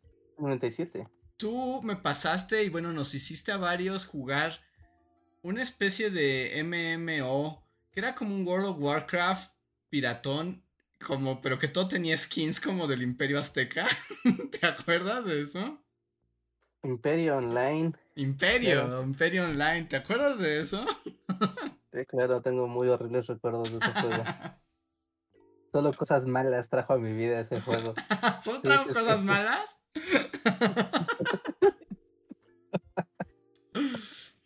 sí, sí, sí, sí, sí, Lo, lo, sostengo, sí, solo cosas malas trajo a mi vida. Pero sí, sí, de hecho, o sea, de hecho lo, acabo de googlear. Buscan así Imperio Online y sigue de pie el juego, ¿eh? ¿Aún? De hecho, update de apertura para 2023. Wow. Sí, era un juego que de, hecho era como un pues como un custom hack de otro juego coreano. Entonces como que gente de aquí de América eh, pues sí agarró el mismo juego, como que se robó el código y le puso encima cosas eh, aztecas. Pero cuando tú avanzabas, o sea, el juego empezaba como muy bien y después la dificultad empezaba a crecer, crecer, crecer, crecer, ¿no? Y dices, bueno, es normal para estos juegos que, lo que buscan es que les pagues. Pero llegaba un punto donde si tú ya habías jugado lo suficiente, esa frontera artificial de dificultad era para ocultar que más allá de la frontera ya no estaba Ajá, sí, o sea. Tú Imperio Azteca y si lograbas matar al super esqueleto samurái del desierto, Abrías y aparecías en Corea y todos los textos se volvían en coreano y el juego decía, pues güey, ¿sabes qué? Que hasta aquí lo hackeamos. ah, porque se lo robaron, pero no lo terminaron de hackear.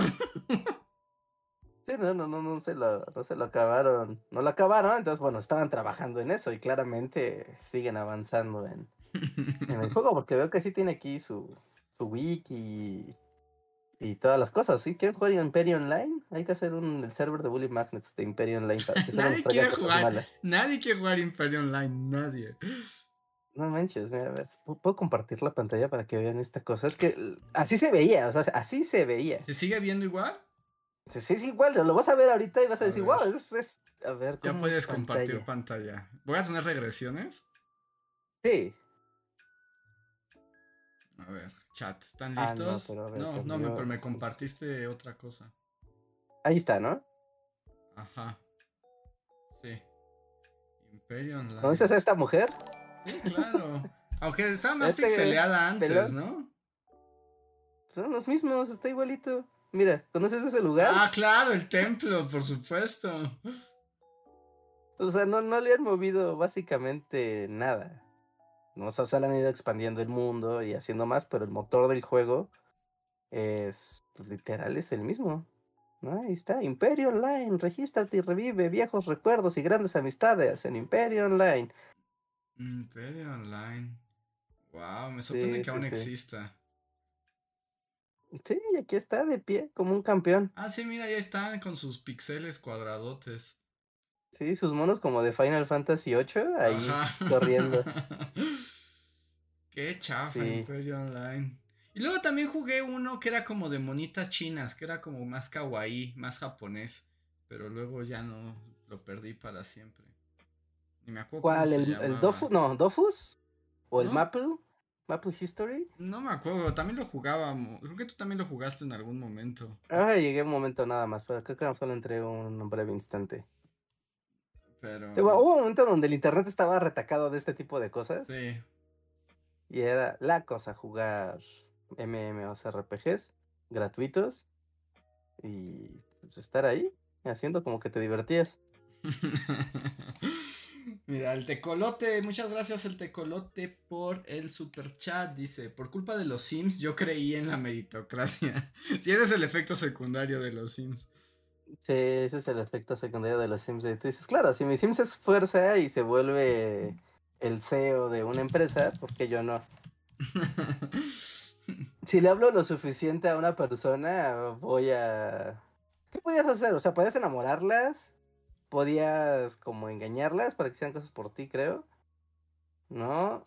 Pero o sea, como básicamente si hablas muchas cosas, esas cosas chistosas muchas veces a alguien se va a enamorar de ti. Básicamente esa es la lección de, de, los Sims. Y que hay que estar atentos al horno, porque si no se quema tu casa. Ah, sí, sí, claro. Tienes que tener cuidado. Tienes que recordar que tu alberca siempre debe de tener escalera. sí, sí, porque no está... Las lecciones. Siempre, siempre, porque si no vas a nadar hasta la muerte. Ivonne Pueblas nos deja un super chat que dice: Doc, ¿ha jugado Umineko? No, Ivonne, ¿de qué se trata? ¿Qué tipo de juego es? No, ahorita he estado clavado con el Baldur's Gate. Y también es una droga dura, pero está muy bien bonito. Está increíble. Soy muy feliz. Soy muy feliz. Hoy, hoy tuve una aventura. Hoy tuve una aventura donde me encontré con un zombie cirujano de la muerte, que era como súper fanático de una secta de una diosa maligna. ¿No? Entonces me lo encontré y pues como que lo que quería era experimentar conmigo. Bueno, tenía como unas enfermeras malignas que eran como sus acólitas y les estaba enseñando a, arrancar la luz de los seres vivos, ¿no? A través de operaciones siniestras.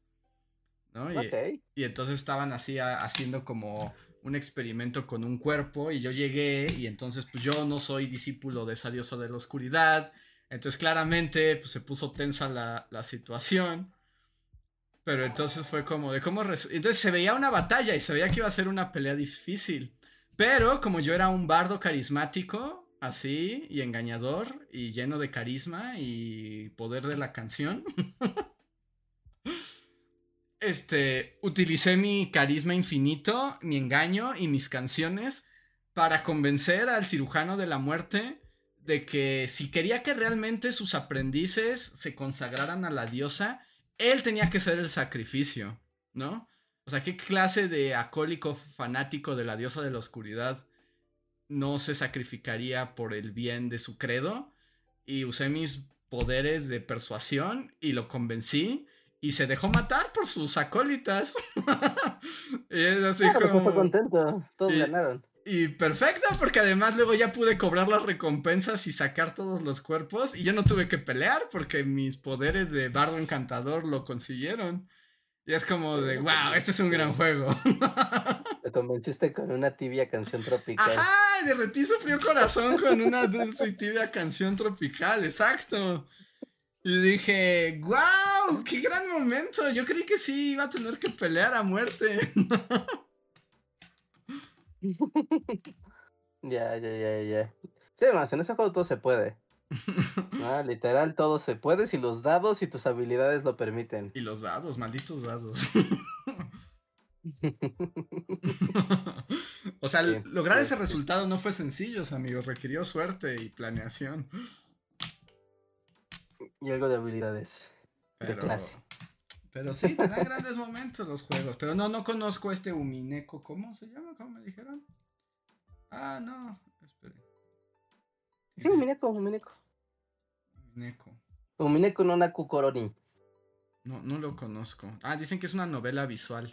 Ah, yo mi experiencia con las novelas visuales, que he jugado varias en el stream del Dr. Dulcamara, algunas funcionan muy bien y otras es imposible si las he abandonado. Así, porque es como de, no, esto está bien aburridote.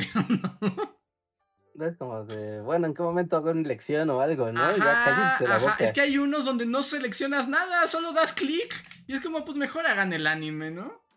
Mejor hagan una novela y ya, no le pongan visual. Y déjenlo leerlo. Me dicen que Mineko es God. Bueno, ese no lo conozco, ese no lo conozco. Pero aquí, este. Ajá, Israel, que está aquí en el chat, él también estuvo ahí y vio cómo abandoné un juego de. Bueno, que él llamábamos la lisiada de los aviones. Era como una telenovela de monas chinas, como una comedia romance de una niña paralítica que quería volar en un avión. Reinhardt, jugamos ese juego. Bueno, O sea, sonaba bien. era un clic a ese juego. O sea, pero jugamos ese juego como, ¿qué? ¿Cuatro sesiones? Como de tres horas cada una. Y no tomamos ni una sola decisión, nunca. Dale. ¿Y no, el primer stream no, no bastó para decir este no es el camino? Pues es que me lo habían recomendado y yo pensé que pues sí, es como, no, si está bien si estás en tu casa y solo das clic, clic, clic y estás leyendo un manga, ¿no? Pero, pero no era un juego. No, no, aquí no ganabas ni perdías, ¿no? Solo presenciabas el juego. Solo presenciabas, sí, sí, sí. Pero hay también, pero hay novelas interactivas muy buenas. Sí, sí, sí. Yo no dejaré de recomendar. Bueno, se cuenta como novela interactiva, ¿no? Como el de What Remains of Edith Finch. Esa es una gran. Ese es un gran juego. Es un gran juego y podría contarse como una novela interactiva, porque no es como que vas a ganar o perder, sino vas a presenciar la historia de. Solo vas a presenciar la historia, ¿no? De una familia. y es como de, wow, sí, que. O sea, pero me divertí eh, escuchando y viendo lo que me... fue, fue divertido presenciar la, historia. Sí, hay unos mejores que otros, ¿no? Y unos que no son juegos, o sea... Es que hay unas novelas gráficas, o sea, unas novelas interactivas que sí son juegos porque tus decisiones tienen relevancia. Y hay otras que no, que literalmente es como solo verlo. Mm, ajá, sí, sí, sí. A mí no me gusta mucho ese género, o sea, porque se hace siempre como las recomendaciones, ¿no? O sea, como estaba el Full Boyfriend, ¿no? Que comía las palomas y estaba padre, ¿no? Pero era como de, ok, es un juego de palomas, no puede salir aquí nada mal. Pero cuando empezó a ver como el auge de las visual novels, o sea, cuatro de cinco eran pornografía. Ya como, ah, sí. lo quisieras. Ah, sí, sí, no, por supuesto. Sí, no, no, no, no. El mundo de las novelas gráficas es el mundo del porno. Sí, sí, sí. Porno, porno, porno, porno erótico, porno, porno, porno. No, no, no quiero jugar porno, no quiero jugar pornografía. Tienme algo, por ejemplo, un dragón enfrente. Un dragón porno. Sí, sí, sí, pero ese es un oscuro lugar. Y pon tú que todavía lo que juegas como en las plataformas, digamos, como autorizadas, como en Steam y así, pues son las menos porno. Pero si ya. Steam está lleno de porno, pero así, atascado. Ponle Visual Novel y todas son para adultos. Sí, son para adultos. De hecho, o sea, hasta la de la niña paralítica parecía que era como para adultos. Nunca pasó nada. Bueno, no, sí, tenía unos momentos muy de japo cochinote, ¿no? Tenía momentos japo cochinote. ok. Sí, japonesadas que incomodan a un occidental. Ajá, tenía algunos momentos así. No era explícito ni nada, pero bueno, dijeras, bueno, es una gran historia, no me importa, pero no era una gran historia. Solo era una historia y ya. Pero sí, así el mundo de las novelas gráficas. de hecho, no, sé si te, has metido, pero es como muy raro. Eh, gente que tenga Switch, si se meten a la, a, la eShop de, del Switch, como de, ah, voy a ver qué juegos hay de novedades. Y te metes a las novedades, así como, diario se publican juegos, diario, diario, diario. Mm. Y la mayoría, hay unos que ya de plano ni siquiera se. se. se, hacen el intento por disimular. Es así como Hentai Visual Novel Simulator. ah, guau, para Switch. ¿Y en Switch lo permiten? Sí. ¿No es el espacio más seguro del mundo, Switch? No. No, no, no. Y está bien ahí, ¿no? La clasificación de. de 18 y más. No, es como, wow el Switch tiene. Y son puras visual novels. ¿No? Y es como, pues sí, es que ahí es como muy fácil, ¿no? Cualquier artista de medio pelo que se ponga ahí a hacer sus dibujos y se inventa un guion y rápido. Es que aquí seguramente me van a funar por lo que voy a decir, pero es que también como que muchas visual novels están como en el terreno de los fanfics, ¿no? O sea, como que si hiciste tu fanfics acá como erótico ya hoy, este, pues también puedes tener tu novela gráfica, digo, tu novela interactiva. Ah, ajá, sí, sí, sí, rápidamente. Aquí hay un Reddit, de hecho, que las compila. Las 100 mejores, aparte son las mejores, las 100 mejores visual novels porno de, de Switch para 2022. Porque por, por, por el, el señor Nintendo es como muy estricto, pero si son monas chinas estáticas, no hay bronca.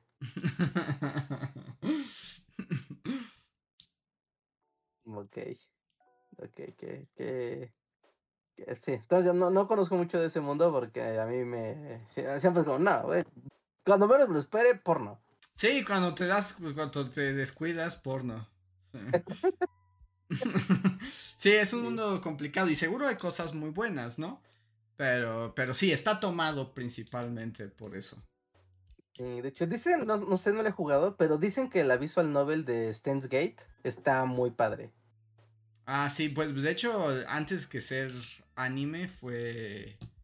fue visual novel. Ah, sí, ¿en serio? Sí, sí, sí. Oh, wow, con razón. Sí, sí, porque hace siempre como que sí que es una visual novel padre de Stens Gate. Y está súper, súper bien ese juego. Sí, y de hecho creo que es, anterior al anime. O sea, primero fue juego, Steins Gate. Mm, ok, ok, ok. Se presta, ¿no? Se presta muy bien. Así como vamos a decidir qué pasa y si no quedamos un loop temporal de la muerte. sí, sí, sí. sí, entonces es, es un mundo. Hay de todo, para todos, amigos. Pero sí, pero entiendo esa cosa que dices. Sí, sí, sí. Pues bueno, ¿no? Ya actualmente también pues, eh, eh, son tiempos curiosos para el gaming, ¿no? Porque es muy fácil jugar videojuegos en este momento de la vida. O sea, o sea, esta, desde cosas así brutas y vulgares, como que no sé, tú te compras una laptop, ¿no? Bueno, sí una laptop, no, no, no una Mac, porque las Macs no suelen traer eh, software integrado más allá de lo que ellos te ponen. Pues tú te compras una máquina de Windows, normalmente trae preinstalada porquería y media. Y entre esa porquería y media te ponen juegos. O demos de juegos. Sí. Entonces vas a tener ahí tu plan, o sea, de pérdida tu plantas contra zombies. ¿No? Y es como que ese no es una porquería de juego, pero. Pero siempre es como que te está invitando, ¿no? El celular igual, tú compras un celular y por default trae preinstalados, al menos, demos de juegos. ¿no? Y es como, mire lo que puede hacer su celular, el carrito acá, súper chido. ¿No? Entonces, como que siempre se te está invitando a, a participar en la dinámica de los videojuegos y hay cosas padres, sencillas, ¿no? Para cosas para gente esclavadas. Pero ya llegó ese punto donde no es algo ajeno, ¿no? Como de, no, ah, ya, no, el gaming ya nos atraviesa todo el tiempo, a todos. A todo, en todo el tiempo, o sea, que, es como... Es padre, pero al mismo tiempo es como medio sórdido. ¿No? Porque se hace con intenciones maniqueas ahí de, por ejemplo, los juegos free to play, que son como me vea publicidad de cosas chinas todo el día. Sí, sí, hay, pues, sí, está, mm. hay también una parte muy siniestra. No, estos juegos que más que para divertir son como para crearte una adicción. O sea, que están pensados para hacerte una adicción. No, no son para jugar y divertirte, sino para que tú estés pensando todo el día. Necesito entrar cada 20 minutos a que me den mis 10 diamantitos en espera de jugar en la noche con los 100 que junté en el día. Ahí como que not cool, pero bueno, es parte de parte de la, de la escena. Pero a ver, quiero cerrar ya la conversación porque ya voy dando la hora. Sí, de hecho ya, ya fue el podcast de los videojuegos. Perdón, gente que no le gustan los videojuegos, pero ya pasó hay algo que incluso la gente que no le gustan los videojuegos tuvo que haber pasado por ahí. Así. Pasaron por ahí. ¿No? Quiero que me escriban en el chat, que nos comenten, que nos compartan. ¿Qué juego de los que venían preinstalados con Windows les gustaba? Estaba. Buscaminas. Buscaminas. solitario.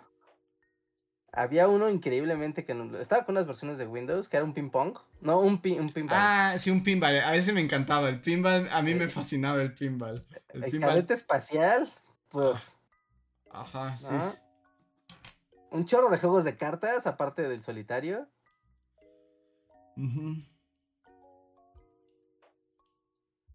Pinball 3D, luego, luego salió Pinball 3D. No, Pinball, es que además era el que se veía más padre. De los preinstalados. De los preinstalados, ¿no? Sí, sí, sí. Sí, o sea, todo el mundo pasó por esas cosas. O sea, que podría así apostar a que miles, tal vez millones de papás que decían, no juegues, jugaban solitario en su computadora. Sí, el solitario generó adicción entre papás. ¿No? ¿Hiciera el solitario Spider? ah, sí, es cierto, el Spider. Que tenía la arañita, sí, sí, sí. Ajá, sí, tenía la arañita, tenía otra dinámica de juego. Pero sí, o sea, el solitario, solitario Spider, buscaminas para los que les gustaban los numeritos, el pinball. Y si quieres, en un acto de extravagancia de Windows, estar jugando a ver, así, ver, contemplar, observar los protectores de pantalla de Windows. Ah, bueno, los protectores de pantalla de Windows era la manera de hipnotizar muchachitos en los noventas, porque era como, ¡wow! Es impresionante la bola que hace, ¡wow! Había uno que era un laberinto. El laberinto de ladrillos, ajá. Ajá, el laberinto de ladrillos, y era como, quiero saber qué al final. Cosa que quiere. o el clásico chafón que ya decía como Doctor Hernández, ¿no? En una fecha y giraba. Rotando, rotando, rotando. Ah, los tubos, sí es cierto, hay uno de tubos también. enredándose, ¿no? Había uno que igual venía con alguna distribución de Windows 98, o tal vez hasta de Windows Millennium, que era una casa embrujada. O sea, el, wallpaper era una casa embrujada. Sí, sí, sí, la casa embrujada, sí. Y sonaba. Entonces de repente se prendía así una habitación y sonaba, ¿no? Como. Ah, ah, ah, no, se apagaba. Después sonaba un gato. Y ya iba caminando el gato para arriba. Sí, el fantasmita y una mano, así salía y entraba y se prendía y apagaba la luz. Esa, esos eran wallpapers de calidad. Ya no hay wallpapers, sabemos todo que ya los wallpapers ya es algo que ya. digo, unos screensavers, perdón. Screensavers. Los screensavers son algo que ya la tecnología nos arrebató de los screensavers. Porque el screensaver en realidad existía para que no se quemara tu computadora, ¿no? para que no se quedara tatuada, quemada la imagen estática del monitor, ¿no? Para que hubiera movimiento y pues, digo, sigue pasando con las pantallas LED. No, pero antes, pues esos monitores cuadradotes de, pues sí, un clásico monitor grandote, requería que se estuviera refrescando la pantalla porque podías dañar el monitor. Entonces había el bello mundo de los protectores de pantalla. Sí, no, eso ya no existe. Les voy a dar un dato, dato, gente que traiga Windows en este momento o que vaya a tener la computadora con Windows a lo largo del día de mañana, Notarán que sí, efectivamente ya no hay wallpapers, a lo más como que la pantalla se bloquea. Screensavers, screensavers. Pues, eh, screensavers, ¿no? A lo más la pantalla se bloquea y ya. ¿No? O tal vez te pondrá unas imágenes, pero es raro. Ya no lo hacen porque ya no es necesario. Pero si ustedes buscan en la barra, abajo en Windows está la barra de búsqueda, y buscan justo por screensavers, aparece la interfaz vieja de Windows 98 y salen los, los, eh, sale los, tanto el de las letras que gira como el de las tuberías, como unas que eran como unas onditas. Y ahí están, pero lo chistoso es que la interfaz de que tú seleccionabas tu screensaver y cuánto tiempo querías que estuviera y cuánto tiempo querías que se activara, la ventana y el monitor que te muestra como para darte la preview es un monitor viejo y la interfaz es la interfaz vieja, porque como sí, esto ya Windows 11 no lo ocupa, pero es como un storage que trae Windows 11. Wow. No, y, luego yo me acuerdo, o sea, ya cuando ya tenía como computadora, pero todavía eran otros tiempos.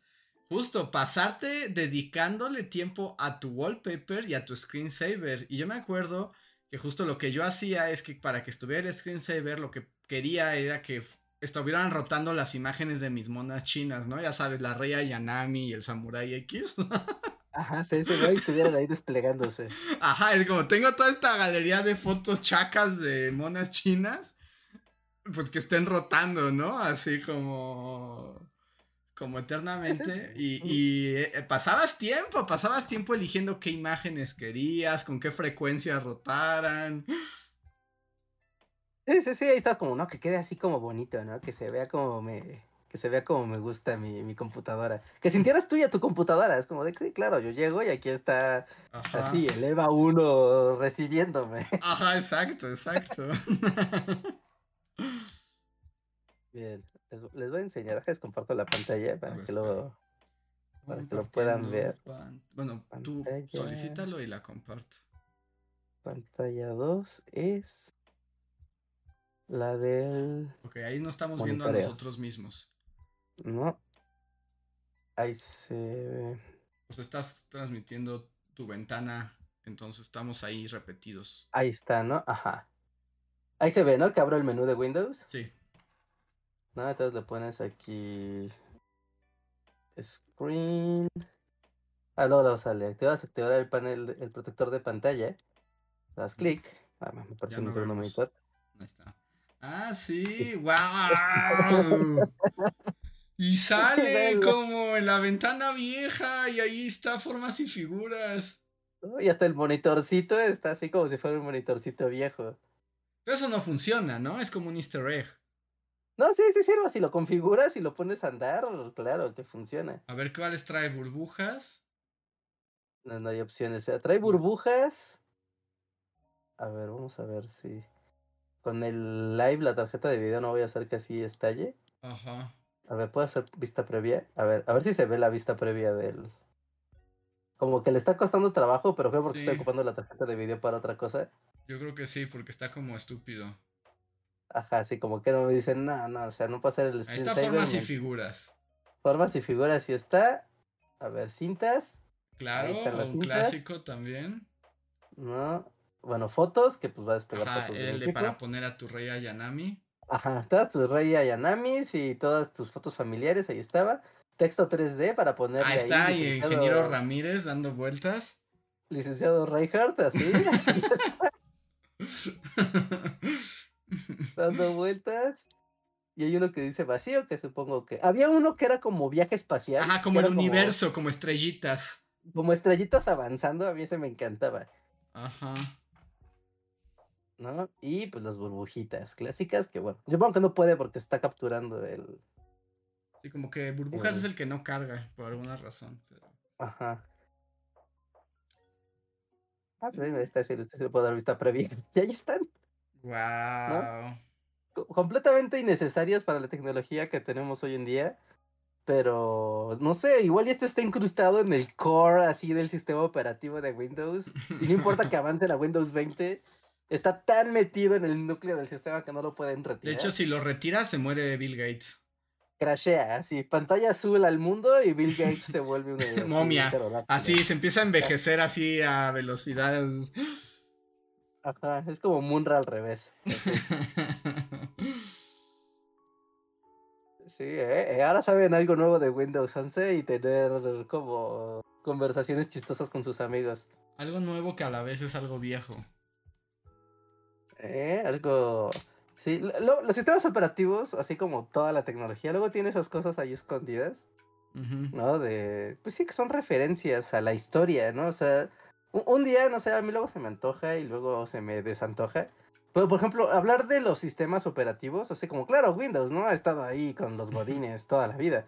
Pero la historia de Windows es una historia muy malvada, muy siniestra y muy interesante. ¿No? O sea, la historia de Linux, la historia del iOS, la historia del macOS, ¿no? De por qué existen estos sistemas operativos, por qué entendemos la computación visualmente como la entendemos ¿no? Está, está ahí, ¿no? O sea, como, como, me acordé justamente de esto porque, fun fact, o sea, ¿tú por, qué crees que alguien dijo voy a meter el solitario en el Windows? No, no sé cuál es la razón. Había un tiempo, y, seguramente a ti te pasó, o te pasó con tu entorno de personas mayores que tú, Así, vamos así, vamos a viajar en el tiempo así, a sus primeros días con una computadora, amigos, así, lejos. Pero el tema de mover el mouse y ubicar como relacionar el movimiento de tu mano con la flechita. Ah, bueno, sí, fue todo un cambio, pues hasta la fecha yo, yo, mi papá no sabe usar un mouse. No, es como que te confundes, ¿no? Como que la relación mano-ojo, eh, mano-ojo como que no es natural. Ajá. Y lo, lo vas aprendiendo. Bueno, eso dices, bueno, ok, va. Pero algo aún más raro era generar dos dinámicas que son indispensables para poder utilizar Windows, ¿no? Aquí hablamos full Windows, que es el poder hacer primero doble clic. Ajá. O sea, porque el doble clic es como de claro, le haces clic clic así rápido. Pero cuando no sabes es como cómo, es así. Ok, no, es más rápido. Ah, entonces es así. Y mueves el mouse, sale volando por todos lados. Sí. O no. es suave y rápido. Eso es doble clic. Bueno, en hacer entender a la gente lo que era el doble clic fue, era como un desafío, era un desafío técnico, ¿no? Que era como, no, nada más la gente... Y, supongo que el clic y arrastrar también, ¿no? clic y arrastrar era ya tu examen de admisión a la universidad. Ajá. Arrastrar elementos, ¿no? Para poder utilizar la interfaz gráfica de Windows. Y decir, claro, puedes agarrar un archivo y arrojarlo a una carpeta. ¿no? Que es muy fácil, hoy en día todos lo vemos como algo súper intuitivo, pero créanme, a finales de los 80 principios de los 90 decir, mira, atínale y luego con tu pulso de maraquero pica este botón y deja apretado este botón y luego arrástralo hacia este foldercito y ahí lo sueltas sin que se mueva. Era un desafío que los ingenieros de, de computación y de hardware tenían así como un, algo a resolver, algo que definitivamente se tenía que resolver. Y la manera de hacer que las personas aprendieran a usarlo era con, pues ahora sí que aplicaron la más vieja del libro, ¿no? Utilizar métodos lúdicos para enseñarlos a hacer eso. ¿Y cuál era el método lúdico por excelencia en ese entonces? Utilizar el juego del solitario. Porque ¿qué es lo que haces? Agarras las cartas, aplicas la dinámica de arrastrar y colocar, y después de que estés jugando una partida o dos de solitario, no vas a decir, ay, le gané o perdí, sino que ya vas a saber arrastrar tus archivos a la carpeta de reciclaje, ¿no? Wow. wow el poder del solitario, ¿eh? Sí, sí, sí, o sea, es muy interesante porque todos los juegos de Windows, detrás de ellos tienen una intención didáctica para que tú puedas interactuar con el sistema operativo sin que te des cuenta. Mm, wow, genios. Oh, genios malvados. Genios, genios del mal. Genios del mal pero, pero como muy pensado, ¿no? De, pues tenemos aquí los fierros y una pantalla y cómo hacemos que las personas interactúen con esta tecnología y no les sea atemorizante. sí, como nos dicen en el chat, era un tutorial sin que supieras. Era un tutorial sin que tú supieras que estabas ocupando un, un, tutorial, ¿no?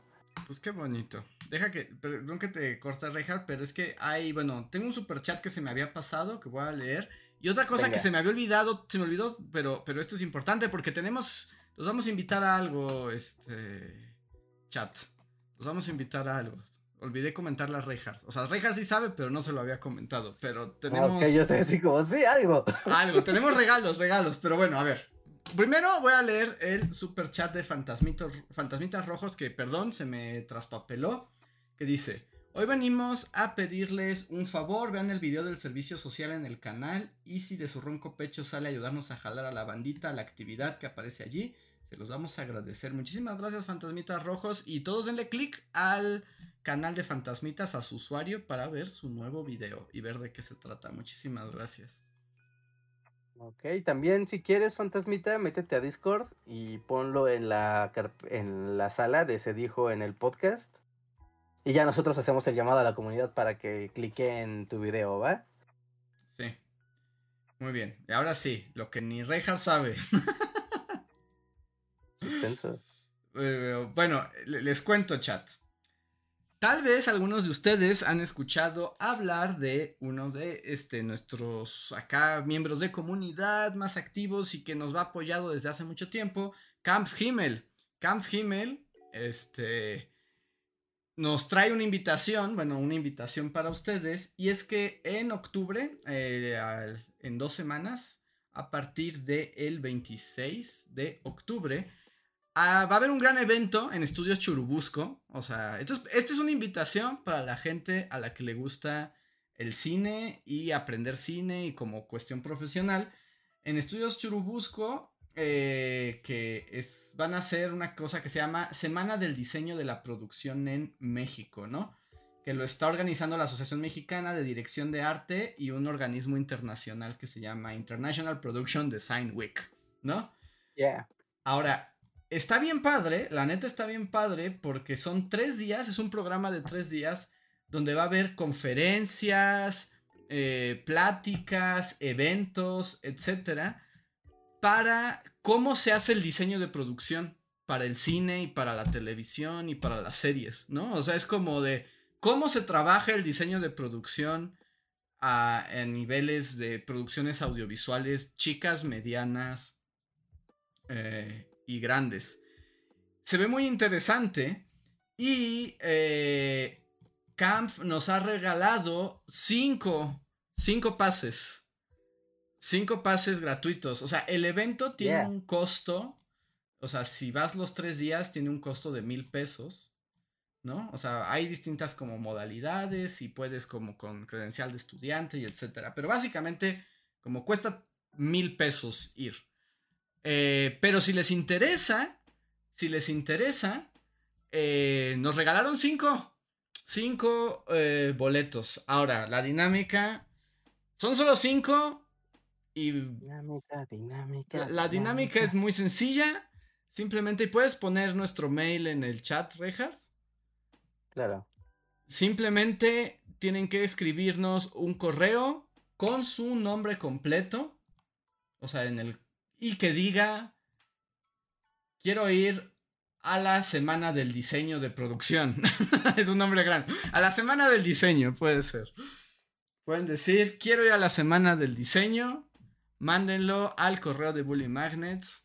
Y los primeros cinco que la reciban, las primeros cinco que lleguen, pues les, les los contactamos y les mandamos su invitación para que puedan estar ahí.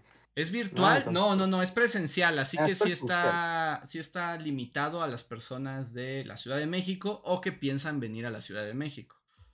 ¿A qué fecha son? Del 26 al 28 de octubre. Ok, está justo en 15 días, ¿no? Hay tiempo.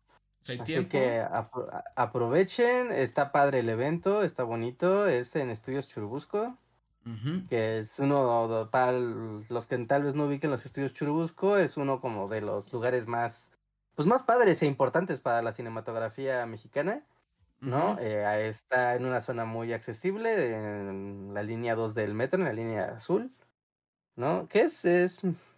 Miguel, no, es... No, es... Portales, no. Eh, ¿General Anaya? Creo que es General Anaya, creo que es General Anaya. General es un lugar muy accesible, ¿no? Es muy fácil llegar ahí en transporte público o en auto particular o en Uber, lo que sea. Está en una zona de esas muy, muy accesible.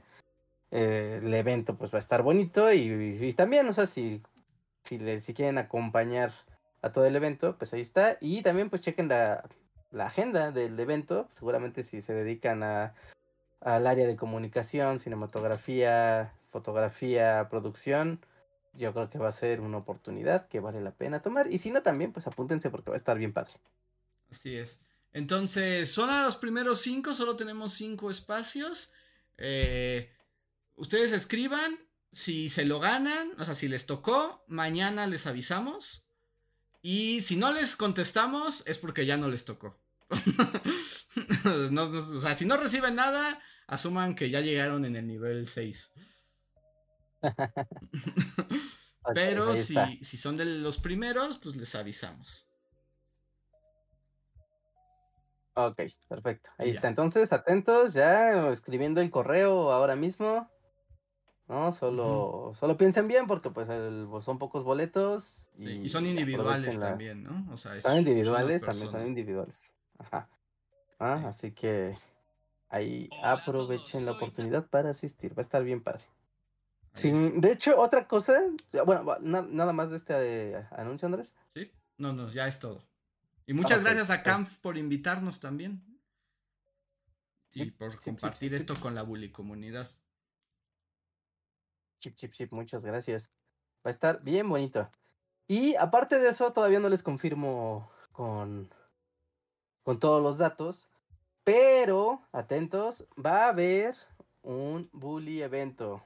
Va a haber un bully evento igual aquí en la Ciudad de México, en la zona centro de la ciudad, en un lugar muy accesible, todavía no les puedo dar los datos exactos, pero va a ser en la zona centro de la ciudad, ¿no? En zona en la Roma, Condesa, por ahí. Así que va a estar mono. Vamos a tener un evento, vamos a participar en un evento el día 12, de hecho justo en un mes, qué curioso. Pero, nos faltan detalles. Noviembre. Faltan detalles. Sí, sí, sí, sí. Faltan detalles. 11 y 12 de noviembre, ¿no? Vamos a estar en un evento en el centro de la ciudad. Todavía no les doy detalles porque todavía no sale el flyer oficial y esas cosas. Entonces no puedo, pero para, para irlos preparando, va a ser un evento de, de, de, de, de, donde vamos a estar nosotros. Vamos a llevar cosas y merch, ¿no? Y merch bien padre. Hay nuevas cosas bonitas de Bully. Sí, gente que ya fue al mole y nos vio y que tuvo el merch oficial de Bully. Ya todo ese merch ya se renueva. Tenemos nuevo merch para todos ustedes. Vamos a estar nosotros ahí, ¿no? Firmando, conviviendo con ustedes, firmando cosas, firmando libros, lo que ustedes gusten. Así que tazas, no, no más tazas, las tazas son del diablo. las tazas son igual que Imperio Online, solo me han traído desgracias. sí, la verdad tenemos muy mala experiencia con las tazas. Las tazas son muy conflictivas. Bueno, puede que por ahí tengamos algunas tazas, pero creo que no. No, tenemos un montón de merch así, entonces solo les, les pongo así. El sábado 11 y domingo 12 de noviembre va a haber un evento en la zona centro de la ciudad donde vamos a estar. Nosotros les pasaré la información en cuanto me confirmen los organizadores, pero ahí vamos a estar. Entonces, para que no se la pierdan, eh, lo más probable es que el evento va a ser gratuito.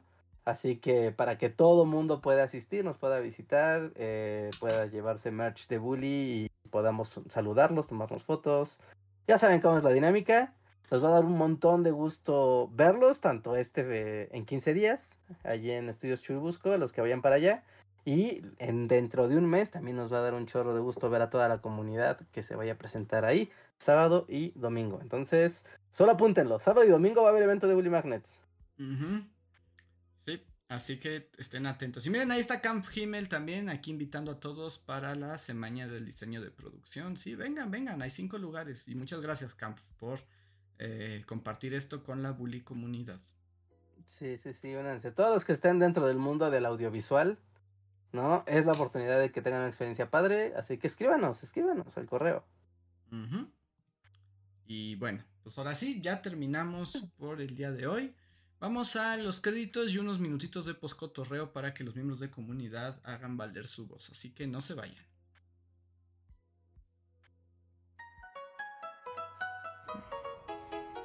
Síguenos en Facebook, Twitter y YouTube con el usuario Bully Magnets. También suscríbete a nuestro podcast en iTunes y en la app de Mixler para tener lo más nuevo de nuestros contenidos siempre a la mano.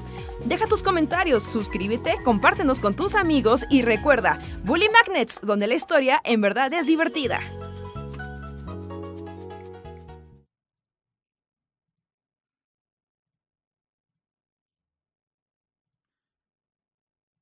Y estamos de vuelta en el poscotorreo. Hola miembros de comunidad, manifestaos. ¿Cómo están? ¿Cómo les va? ¿Qué dicen? ¿Qué quieren decirnos? Es su momento para brillar. Sí, sí, sí, los leemos. Los leemos. Los leemos. que por cierto también no lo mencionamos, pero ya fueron a ver el video de la semana. Está muy interesante. ¿Por qué México no tiene armas nucleares? No tener armas nucleares. Y Reinhardt explica todo con su investigación y la gente en el chat, digo, en, el, en los comentarios te dice, no, no es cierto, yo no creo eso. ya perdí la fe. No, no, no, pierdo la fe, pero... O sea, porque hay unos comentarios muy padres que es como, o sea, claramente viste el video y entendiste a dónde iba la dirección del video, ¿no? Y hay otros que es como, no, no, güey, o sea, no. Mira, cree lo que tú quieras. La neta, cree lo que tú quieras. Y es más fácil y más divertido creer. Sí, ah, pero sí, sí, pasan a ver el video de la semana. Habla sobre el tratado de Tlatelolco y la relación que tiene México con el armamento nuclear. En un momento muy tenso de la historia del mundo. Y México fue de. Buena onda, buena onda, buena onda, ¿quién quiere buena onda? Sí, está muy interesante, está muy interesante. Deberían valorarlo más. ¡Valórenlo todos! Vayan al video y valórenlo. Sí, pasen a dejarle su like, pasen a dejarle su comentario al videín.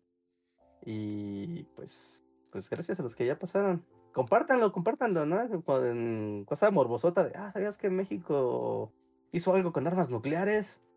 Y después, ¡pum! El dato en la cara. El dato en la cara, amigos, se lo avientas.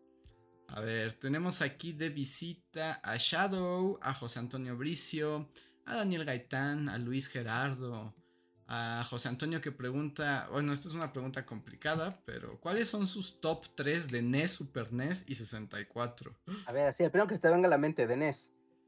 El primero, el primero. Es que de NES no jugué tanto, pero yo diría que de NES, este, Super Mario, el 3, el Mario 3. Mario 3, va, de Super Nintendo, el primer juego que se te venga a la mente, el primero, el primero. El primero que se me venga, eh, Yoshi Tetris Attack. Ah, ok, Tetris Attack, ok, de 64, el primer juego que se te venga a la mente. Es que yo nunca tuve 64. Ahí sí no.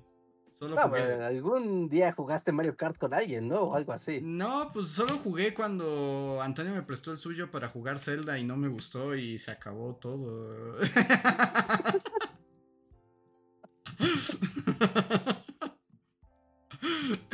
el único juego de 64 que he jugado es Ocarina. Y no te gustó. Y no me gustó.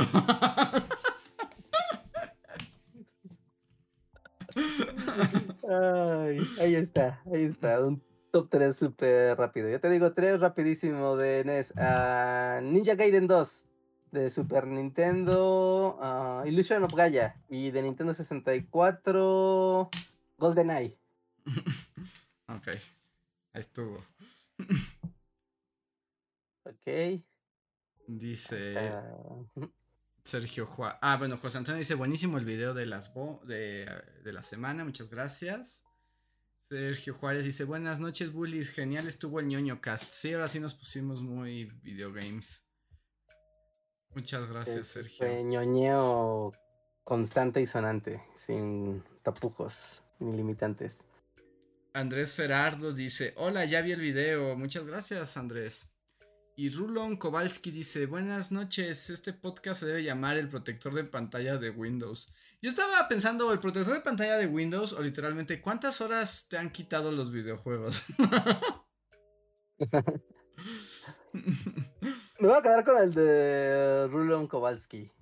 Me, parece intrigante para que alguien que lo vea. pero otra vez vas a engañar a la banda, solo lo hablamos cinco minutos al final. Bueno, pues se habla, se habla. Aquí nunca falla. No, ¿eh? bueno, no se miente, no se miente. Más se miente. Más se miente. Es como, es intrigante quien diga, ah, van a hablar de videojuegos. Bueno, igual yo no lo veo.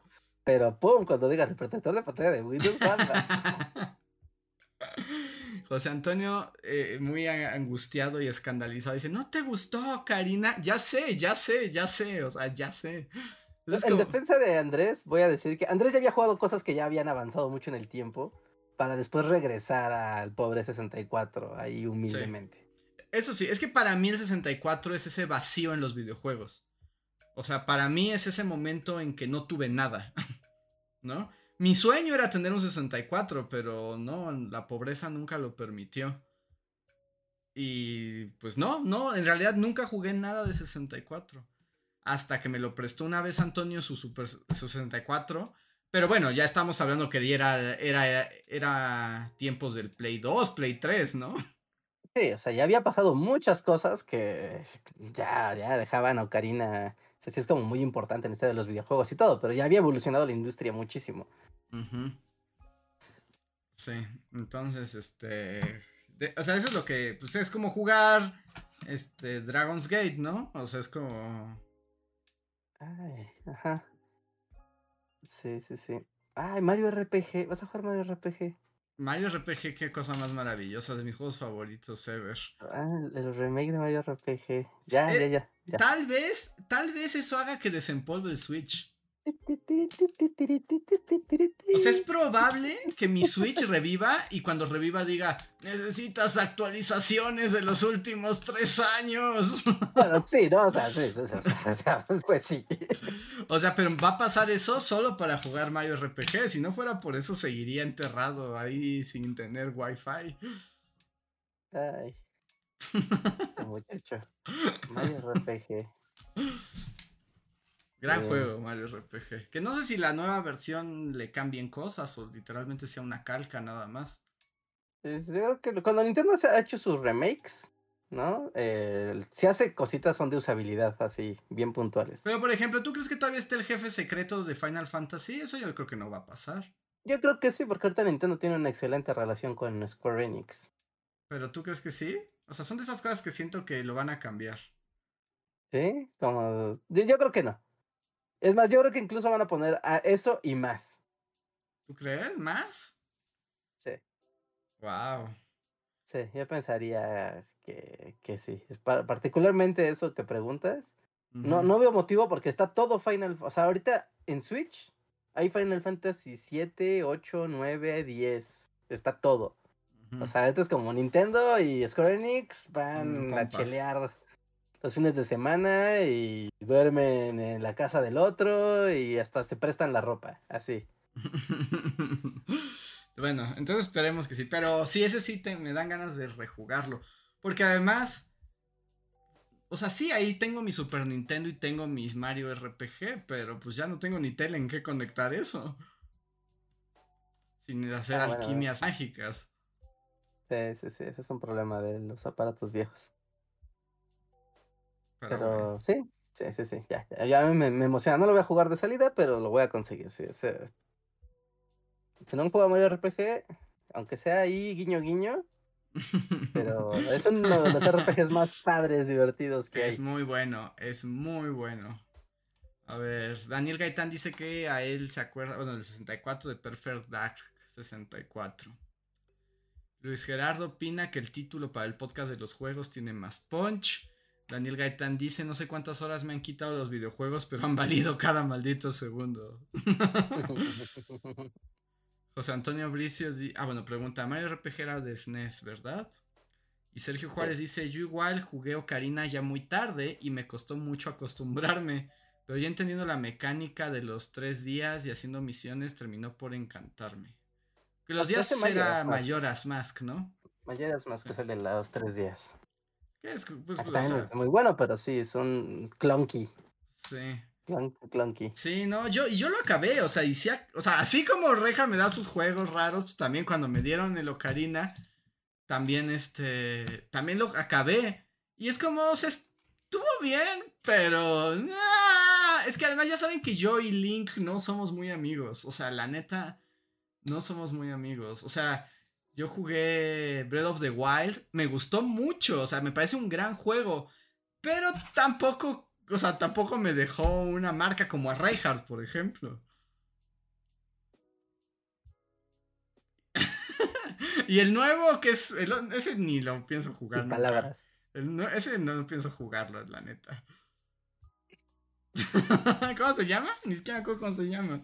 Tears of the Kingdom. Tears of the Kingdom, la neta es que sí va a estar en mi lista de no gracias. De no gracias. el GOTI de 2023. No, nah, no va a ser el GOTI, no. Bueno, uno de los nominados. Ah, eso sí. va, sí, sí, te, te, lo concedo que puede que no sea el GOTI. o sea, yo creí que sí lo iba a hacer, pero cerró muy fuerte este año. No, este año ha sido una cosa de locos. De este año, bueno, podría ser cualquiera. En realidad, el final de este año me dice que podría ser cualquiera. Este año nos deja ver lo absurdo que es elegir uno como el mejor. Sí, es como cuando dices, no inventes, no pudieron repartir estos juegos en los años que no hubo nada. no, pues es que este, ahorita estamos viendo todos los frutos de la post-pandemia. Sí. Todo, todo esto, o sea, Tears of the Kingdom era del año pasado, Baldur's Gate era del año pasado. Spider-Man, yo creo que era este, era... Ese sí era para este. Bueno, ponle que ese sí fuera. ¿Qué, otro salió grande este año? Este.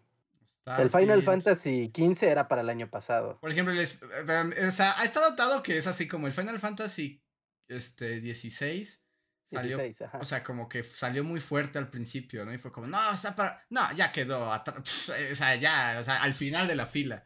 Así como de. No, tú ya no vas a alcanzar ni cacahuates, bye. Sí. Sí, sí, sí, sí, sí, sí, completamente, ¿no?